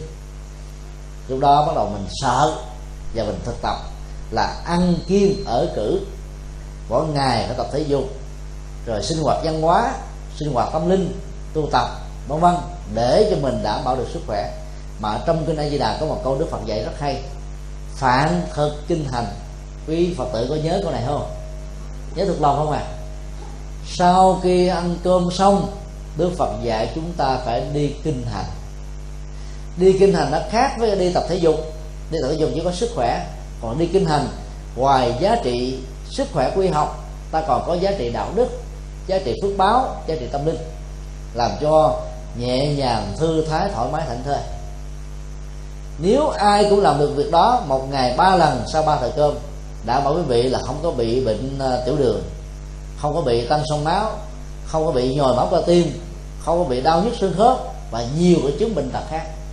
Mà không cần phải đến, nếu người nữ phải có mặt ở cái ờ, trung tâm thể dục thẩm mỹ, người nam không cần phải có mặt ở trung tâm thể dục dụng cụ và cũng không cần mua các dụng cụ thể dục thể thao về, tốn tiền, mà không có kết quả. Cứ mỗi lần ăn cơm xong ba chục phút đi kinh hành đi, là chúng ta sẽ không có bệnh tật. Thì khi mà mình bắt đầu nhận thức ra được cái giá trị của sức khỏe, ta bắt đầu ta thực tập. Thì cái thói quen cũ của ngủ 10 giờ một ngày, cái thói quen ăn bốn cửa một lần, ăn rất là nhiều món ngon vật lạ mà nó bệnh tật không. Và cái thói quen mới này, hai cái đó kháng cự và giành chỗ đứng ở trong con người chúng ta nó làm cho mình nó là vậy bị khủng hoảng ghê gớm lắm. Đó là một hiện tượng rất là tự nhiên. Cái phản ứng đối lập giữa cái giờ phút trước và giờ phút sau, giữa cái tốt và cái xấu, giữa một thói quen mới với thói quen cũ là chuyện thường tình. Thì trong con đường tu tập làm phật sự và dấn thân xã hội cộng đồng, là chúng ta đang phát nguyện lớn như là những vị bồ tát, thì những cái thói quen cũ ở trong tâm thức chúng ta nó cũng trỗi dậy. Và những cái nghiệp xấu mới, nó bắt đầu nó trỗi dậy để nó trả cái quả của nó.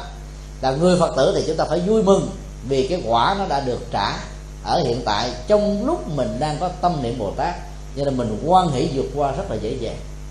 Còn để cho cái con nợ của nghiệp nó kéo dài cũng giống như ngân hàng thôi mình sẽ bị trả cái tiền lãi của nó. Mấy ngày qua có lẽ là những nhà doanh nghiệp Việt Nam sẽ bị khủng hoảng rất lớn bởi tiền tệ bị à, mất giá.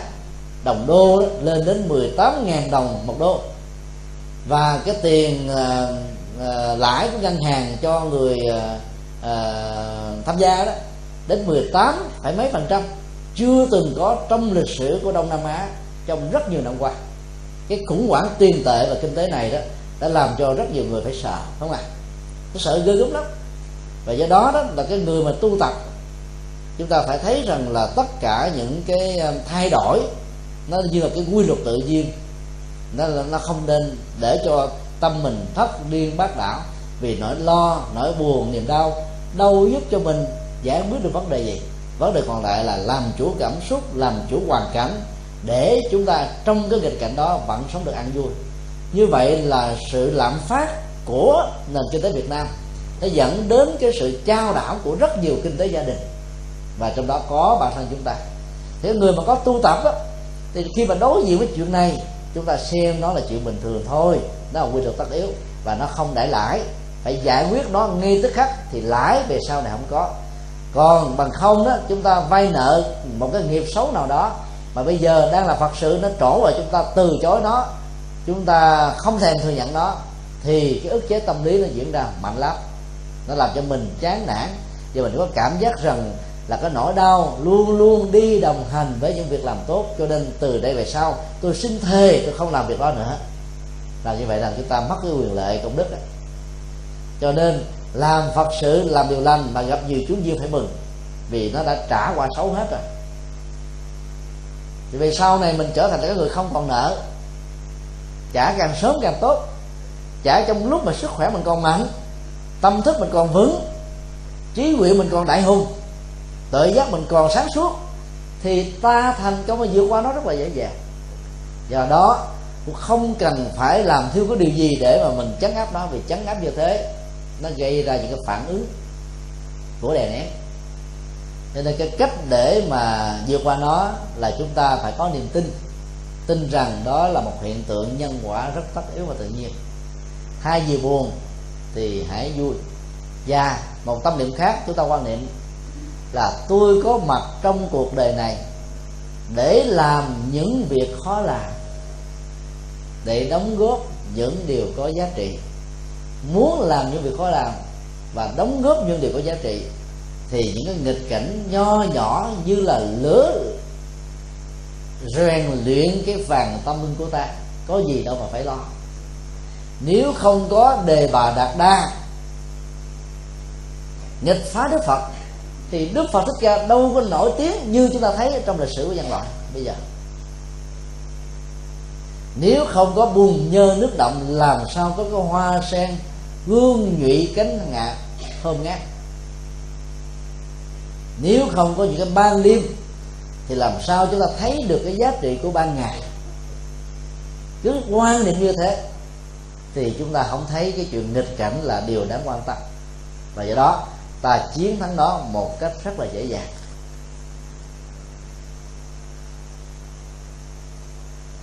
Xin nhiều câu hỏi khác.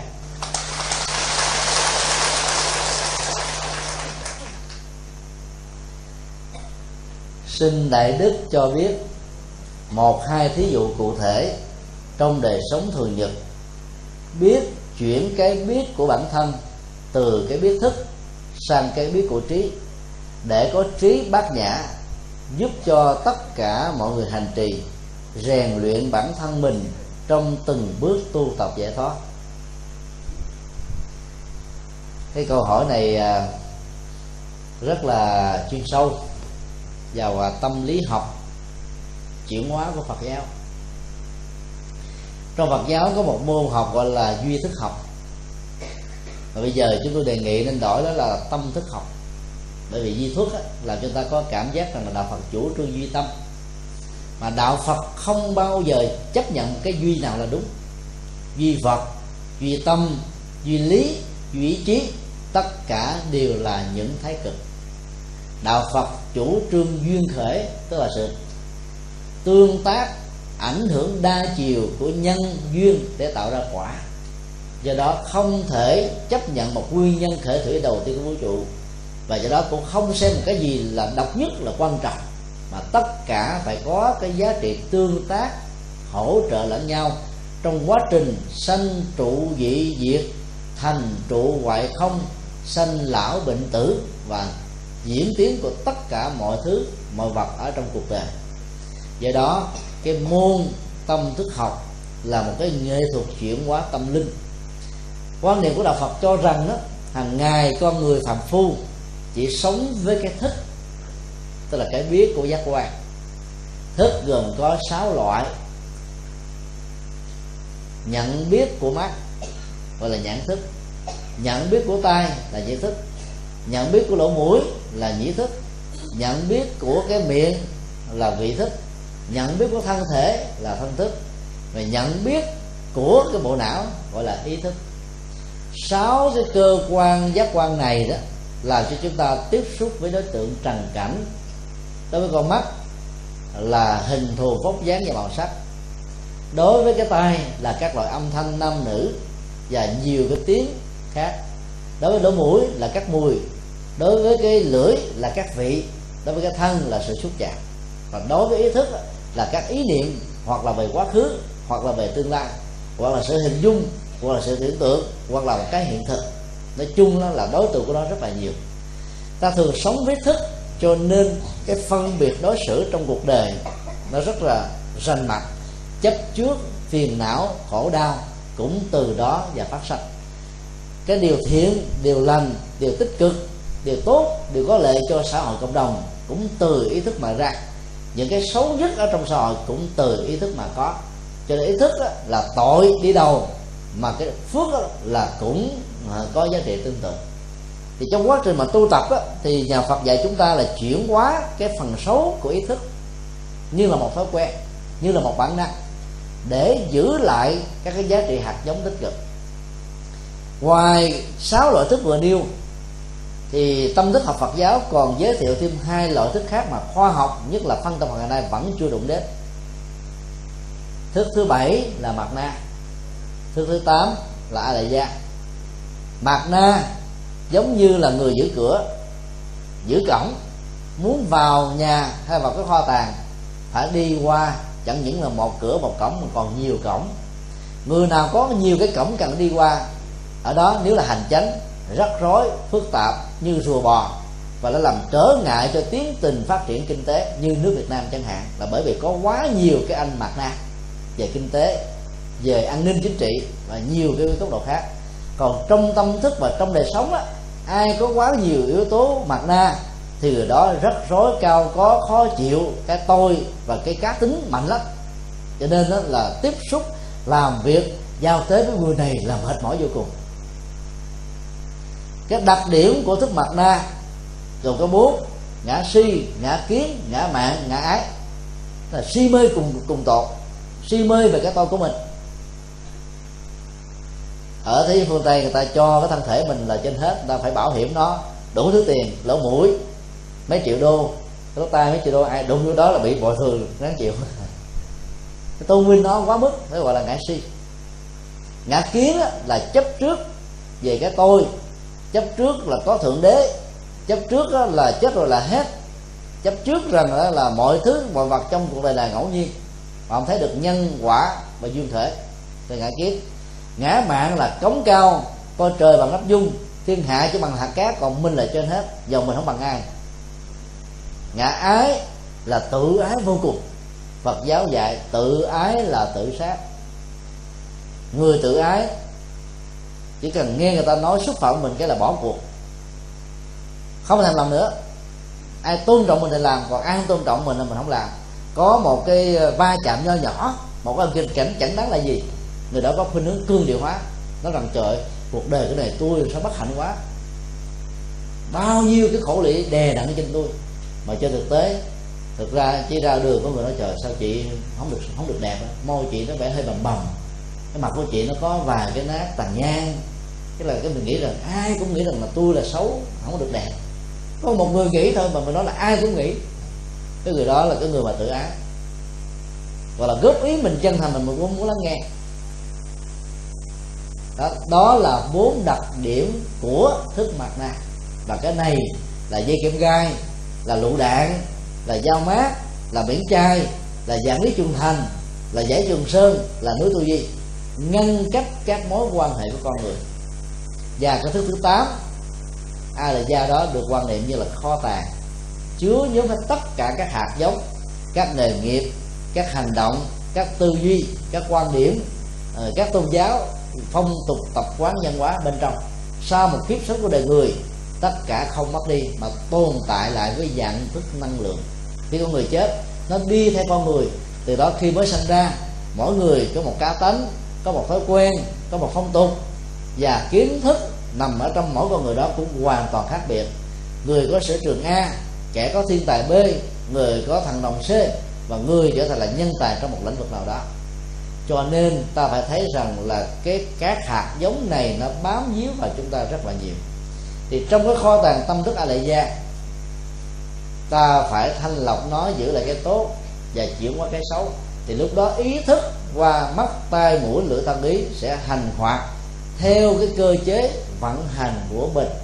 Và làm được điều đó thì chúng ta chuyển hóa được sự chấp trước của các thức, sự chấp trước của mặt na trở thành trí tuệ là muốn tu tập như thế. Trong kinh dạy rất đơn giản mà rất có hiệu quả. Chỉ đơn thuần quan niệm cái thấy là sự thấy. Không kéo theo các phản ứng của ý thức. Thì ta đang là người tu tập. Cái này khó làm lắm. Trong tất cả cái sự nghe, chỉ đơn thuần thấy nó là sự nghe cũng không kèm kéo theo sau các phân biệt thái độ và tương tự mũi lưỡi thân. Ví dụ như giờ trong cái thấy đi cho dễ dàng so sánh đó có người so sánh với bạn bè của mình rồi bà a à, bà đẹp quá. Tôi không được không được đẹp cái là gen du truyền của mẹ tôi không được như thế. Rồi ông b ông mặc cái đồ fashion này đẹp quá sang trọng quá. Cái người khác nói ông đâu có sang trọng mà ông đó đâu. Bắt đầu tự ái bắt đầu buồn. Như vậy là tất cả những cái tâm niệm vui buồn do chúng ta so sánh mà ra. Cái phản ứng cảm xúc kéo theo sau là chúng ta thích hoặc là ganh tị. Người thích đó, thì cái tâm rộng lượng tức Phật dạy là tùy hỷ với cái đẹp cái thành công cái hay cái tốt của người. Cái gì mình chưa được không nên phê bình mà phải học hỏi theo. Còn ganh tị là cho chúng ta mất phước mất đức bởi vì chúng ta không thừa nhận cái thành quả người khác. Để có cái lòng chê bai, nghe ai khen người ta một câu nào nó trời cái bà đó mà tốt cái gì. Tôi biết bà quá hồi quá khứ bà là từng là kẻ giang hồ. Thế giới xã hội đen, bây giờ bà giải phẫu tu tập, khẩu phật tâm xà nên mình không nhìn thấy cái tốt của ta, mà mình toàn là bơi móc những cái xấu trong quá khứ. Mà đạo phật dạy là phải cắt bỏ quá khứ. Sống ở hiện tại, vươn lên trong tương lai. Năng động, tích cực, là một người rộng lượng và tha thứ cho nên đó là khi mà mình so sánh là tự động nó có phiền não liền. Cái thế giới của ý thức và các giác quan là thế giới phân biệt. Nó luôn luôn kéo theo hai thái độ hoặc là đồng tình hoặc là phủ định. Đồng tình thì dẫn đến chấp trước phủ định thì dẫn đến loại trừ. Chấp trước á, thì dẫn đến biết bao nhiêu sầu lị loại trừ thì dẫn đến ăn quán dân hồ hận thù chiến tranh tăng tốc khủng bố. Xã hội loài người nó diễn ra theo hai cái cơ chế đó thôi. Còn tu theo đạo phật ở mức độ tâm linh cao đó thì chúng ta chuyển cái thức thành cái trí. Mà cái trí thì thấy rất rõ. Tại sao người ta có được cái nhan sắc đẹp? Nhờ phước báo, nhờ làm đẹp, nhờ ờ, tán dương cái đẹp, nhờ tạo ra những cái đẹp mà có. Cho nên thay vì mình phấn bi thì mình hãy tạo ra những hạt giống tương tự để ta có ở trong tương lai. Đó là ta đang tu tập trí tuệ của con mắt. Cái lỗ tai cũng vậy. Khi mình nghe cái bà tàu đó bà tối ngày mà nói lên cái bà chửi bới giống như là sư tử hà đông. Và nó đưa lên giận mình biết rằng là bà này đang bị cái sân, cái si mê, khống chế, chi phối. Thay vì buồn giận họ thì chúng ta khởi lên một cái tấm lòng thương để giúp cho người đó vượt qua. Là chúng ta đang chuyển cái thức của lỗ tai trở thành cái trí tuệ quan thế âm. Và tương tự nhiều cái phương pháp khác. Cái này để đòi hỏi đến phải năm mười buổi mới hết được cái câu hỏi đó. Câu hỏi đó rất là chi tiết à, càng chi tiết thì chúng ta không có thời giờ. Chúng tôi chỉ đưa ra hai tình huống như thế để chúng ta thấy là việc mà chuyển thức thành trí đó là một nhu cầu rất là lớn. Còn đối với thiền tông trung hoa và nhật bản đó người ta quan niệm như thế này. Ý thức và các giác quan nó giống như là các loại mây. Và cái trí tuệ của con người cái phần tinh hoa nhất của a lại da như là mặt trời. Lúc nào mà có mây nếu không ù tối u tối thì nó cũng có mưa và sấm sét. Đều không có phải là cái sự lựa chọn thích thú của con người. Cho nên cái công việc tu mà chuyển thức thành trí làm thế nào để dùng một cái loại gió thổi thoảng qua, làm cho các loại mây này nó tan biến hết, thì cái vầng mặt trời chiếu soi ở trên bầu không gian không có cái gì có thể ngăn cách được nó. Như vậy, bản chất của chuyển thức thành trí là để cho cái viên giác, cái toàn giác, cái phật tính ở trong mỗi người được hiển hiện với chúng ta, chứ không còn là một ước mơ nữa. Cái kho tàng tâm thức a la gia nó không mất đi, nó giống như là ổ đi cứng của vi tính đó. vi tính phát triển làm cho cái học thuyết tâm thức của phật giáo lại càng sáng tỏ hơn. Ai sử dụng vi tính rồi, chúng ta biết là sau khi mà sử dụng một thời gian, có những tập tin, có những chương trình bị hư hoặc là truyền nhiễm virus, ta không còn cái nào khác là phải delete, tức là xóa nó ra sau khi xóa rồi mà không được, chúng ta phải dùng chương trình chống virus để khoanh dùng nó lại cho nó không truyền nhiễm. Mà nếu vẫn chưa chạy được, chúng ta phải format phải không à cài đặt lại chương trình và hệ thống điều hành tự động. Dù chúng ta format cái ổ đĩa cứng 10 lần 20 lần 100 lần, chúng ta tưởng là sạch xanh xanh các dữ liệu rồi. Vẫn có những cái chương trình để phục hồi nó. Một trong những chương trình nổi tiếng trên thế giới là get data back tức là phục hồi các dữ liệu. Ta vẫn lấy lại các dữ liệu hết. Thì trong kho tàng tâm thức a là do con người mỗi một kiếp sống thì nó có nhiều tập tin nó có nhiều phần mềm nó có nhiều hệ thống điều hành nó có nhiều chương trình khác nhau. Cái tốt cái xấu thậm chí virus cũng có nữa. Lòng tham lòng sân lòng suy nghi kỵ tranh chấp hận thù hơn thua đều là những cái tập tin xấu đều là những loại virus. À, ta phải xóa ta phải gọi là delete ta phải uninstall nó ra khỏi cái bộ máy vi tính tâm thức của mình. Thì ta mới còn giữ lại những cái cần thiết. Như vậy chuyển thức thành trí là giữ lại những tập tin giữ lại những phần mềm giữ lại những hệ điều hành trong máy tâm thức một cách tốt đẹp để nó phục vụ cho an vui hạnh phúc của chúng ta.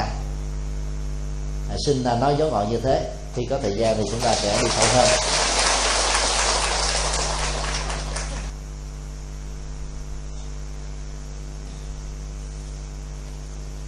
Có nhiều câu dài quá. Trong gia đình, có người thân ra đi, con cháu không gào khóc thì mọi người cho là không có hiếu. Vậy khi người thân khóc thì có ảnh hưởng gì đến người mất hay không? Trong vòng 49 ngày, gia đình cúng dông, dân bát cơm, quả trứng và cơm mặn lên bàn thờ thì có đúng hay không? Xin đại đức hãy chỉ dạy, trong gia đình chúng con khi có người thân mất chúng con phải làm gì cho đúng Phật pháp để lợi ích cho kẻ còn lẫn người mất? Ba câu hỏi đó nó liên hệ đến cái à, cái phong tục tống tán và cái nghệ thuật hộ niệm của Phật giáo giúp cho người quá cố được an vui. Trước nhất, người Phật tử phải có một cái bản lĩnh không sợ hãi, một trong những đức tính của Bồ Tát Quan Thế Âm. Để vượt qua những cái lời đàm tiếu của xã hội và làng xóm rằng không khóc là bất hiếu.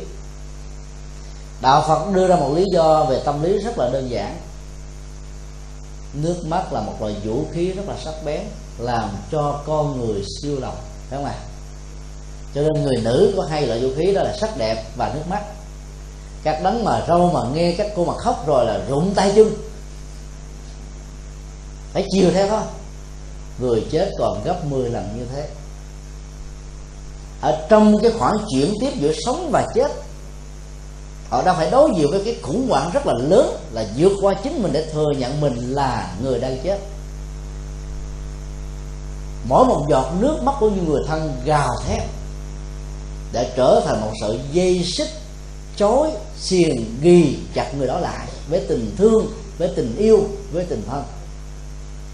Cho nên là những người phật tử giàu thương, người thân của ta ta không nên để cho những người đó bị vướng luyện vì biết rằng nếu bám víu và tồn tại trong gia đình, người đó sẽ trở thành hồn ma bóng vía, khổ đau cùng cực. Do đó ta phải chuyển hóa cái cảm xúc thức của đau khổ thông qua cái khóc, trở thành trí tuệ bình thản trong thương yêu. Ta phải hiểu rất rõ, ai đã từng sinh ra, người đó phải có cái chết mỗi người có một cái chết khác nhau. Kẻ chết bệnh tật, người chết tuổi thọ, kẻ chết đột biến, người chết tai nạn, kẻ chết quạnh tử, người chết an lành. Dù là cái chết nào đi nữa, ta vẫn phải thừa nhận đó là sự kết liễu đề sống ở kiếp này, nhưng không phải là dấu chấm cuối cùng. Ta tiếp tục đi đào thai và tái sanh.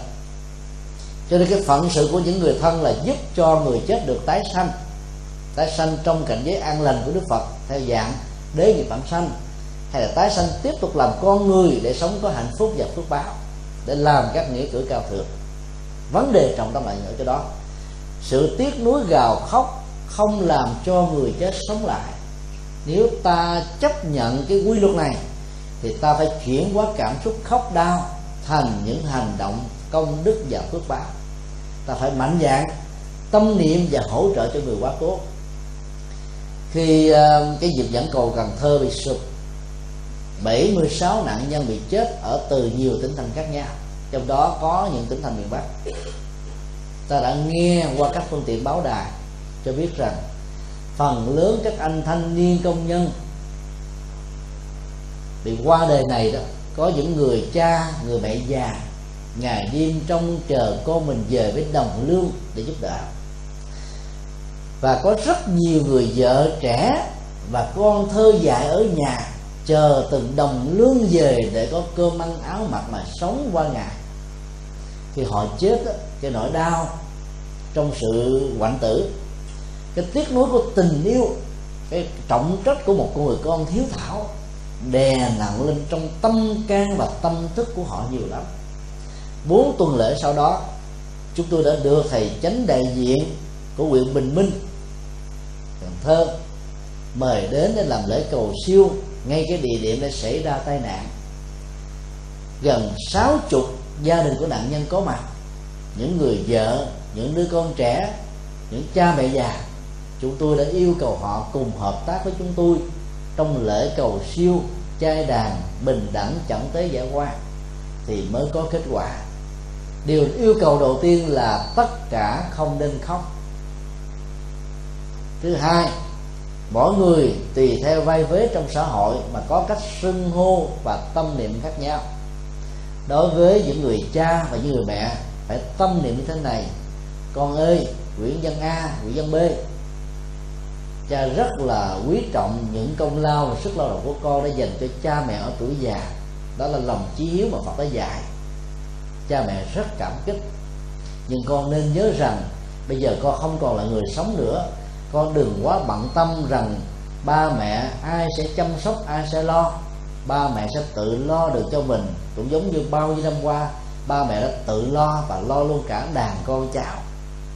Ta phải nói như thế chứ đừng có nói, con ơi, con chết rồi, ai phụng sự cha mẹ? Ba mẹ sống với ai?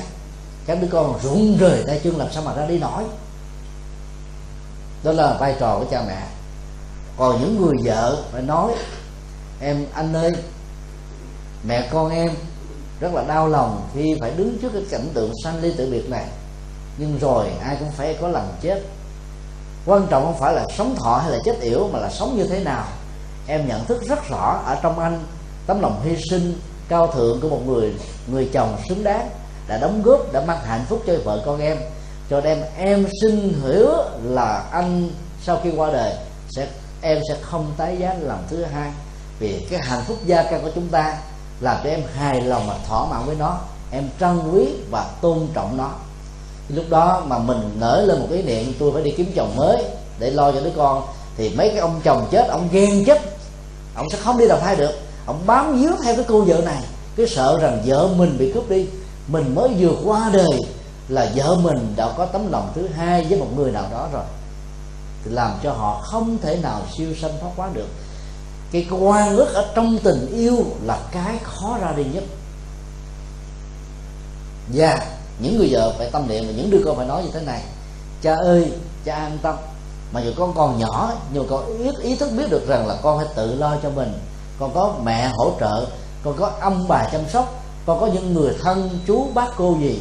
Và còn có xã hội với cái cái tình thương với lòng bồ tát với nhân ái với từ bi cho nên cha đừng quá lo lắng cho con. Con sẽ học giỏi, trở thành trò quan. Sau này làm vinh hiển gia tộc này để chuyển cái nghiệp nghèo của tất cả chúng ta. Phải tâm niệm và truyền trao những cái chất liệu đó để giúp cho người ra đi được an tâm. Thì họ mới siêu sanh thoát quá chứ lúc đó mà người vợ gào thét, sống, gọi là ngắt xỉu theo, thì các ông chồng không thể nào ra đi nữa. Người mẹ mà khóc các đứa con sẽ cùng khóc và mỗi một giọt nước mắt là một sự trở ngại. Cho nên điều mà chúng tôi muốn chia sẻ ở đây đó là cái phong tục khóc mướn của miền bắc rất nguy hiểm cho người thân. Rất nguy hiểm. Những cái phong tục đó có vần kệ, có điển kích, có thơ ca, rất ấn tượng. Cái người mà không có lòng hiếu kính mà nghe những cái bài khóc về lòng hiếu thảo là rụng rời tay chân đi không nổi. Cho nên chúng ta phải chuyển hóa cái phong tục tập quán này. Chúng ta giữ lại cái tình thương và chuyển hóa nó bằng những cái điều mà chúng tôi vừa nói. Chúng ta thỉnh mời quý thầy về giảng kinh thuyết pháp, cho linh buông bỏ cái sát thân, cho linh không chấp vào gia đình, cho linh không bị vướng liền về tình yêu, cho linh không vướng liền về cái tình trọng trách trách nhiệm, hiếu kính của cha mẹ hay là cái lòng thương kính đối với con. Thì hương linh mới ra được. Còn đối với các chiến sĩ cái ăn quán giang hồ trong thù hận của ý thức hệ chính trị, khó mà buông. Thì ta phải yêu cầu làm sao cho những người đó không còn cái quan gút với với nhau nữa. Còn những người chết quan, chết tự vẫn lại càng khó siêu. Chết bất đắc kỳ tử, lại càng khó siêu nữa. Thì ta phải làm sao giúp cho họ thừa nhận rằng họ là người chết rồi để được siêu sanh. Nương vào pháp phật niệm bào, lời kinh tiếng kệ câu thần chú, danh hiệu đức phật để mà ra đi thì ta mới thật sự thương những người thân của mình. Còn làng sớm người thân không hiểu có quả trách thì chúng ta giải thích. Nếu họ nghe và tin thì tốt, họ không nghe, không tin thì cũng chẳng sao. Ta hiểu và ta tôn trọng người quá cố, cho nên ta làm những điều đáng làm, cần làm và có ý nghĩa để phải làm. Cho nên không nên khóc. Trong 49 ngày đó thì ờ, phong tục dân gian thường có ờ, cái tục là cúng cơm trắng với cái ờ, quả trứng đúng không nè có một số nơi nhất là miền Nam ngoài cơm trắng quả trứng còn có những cái ờ, quầy chuối ờ, chuối tây. Trong Nam gọi là chuối sứ. Mới hườm hườm thôi rồi trong mấy ngày hoàng cái linh cữu tại nhà thì trong phong tục miền Nam á, dưới bốn cái chân hòm đó người ta còn để bốn cái bát dầu có tim đốt cháy ít người biết được lý do y học và khoa học của những cái phong tục này. Khi ở trên mặt của mình có một cái vết bầm, do bị té hay là người đánh, quý vị cứ lấy cơm nóng khoảng chừng ba chục độ do lại và quấn một cái giải xung quanh đó, lăn qua lăn lại thì cái vết bầm này sẽ hết. Gạo và cơm trong cái nhiệt độ nhất định đó đó sẽ có cái chất là rút độc quả trứng gà còn hơn thế nữa. Luộc quả trứng gà ra để cái sức nóng có thể vừa chịu được không không bị phỏng. Lăn qua lăn lại trên vết bầm thì vết bầm sẽ tan biến rất là nhanh. Nải chuối tây cũng như thế. Chè khô tẩn liệm trong linh cũ cũng như thế. Có chức năng rút độc cho nên trong miền nam á, sau khi tẩn liệm xong rồi thì các quả trứng và cơm trắng nải chuối tây được bầm nhuyễn ra và bỏ ở trong cái sọt rác hay là cho các loài gia súc ăn. Chứ không để cho người nghèo ăn. Bởi vì ăn như thế, cái độc của người chết với cái hơi sình, xú uế sẽ nhiễm vào trong cơ thể của người sống, là là gây thêm một cái nghiệp xấu. Còn cái loại dầu đốt lên đó nó sẽ đốt những cái ám khí tỏa ra từ hương linh cho nên người ta phải thắp dầu, đèn bên dưới là vậy. Do đó đó, chúng ta thấy là cái phong tục này là cái phong tục mà nó chủ yếu là để cho cái số khí của người chết nó không làm ảnh hưởng đến sức khỏe của người sống. Do vậy, chúng tôi kính đề nghị, khi chúng ta tiếp đại khách đến điếu viết người thân quá cố của mình, đừng có đãi chè xanh. Bởi vì chè nó rút khí độc thì như vậy là trong thời gian mà chúng ta đãi thì khí độc nó nằm ở trong chè uống vào, nó ảnh hưởng. Do đó có nhiều người sức khỏe kém, đi về cái sau cái lễ điếu viếng tang là thấy người nó không được khỏe liền.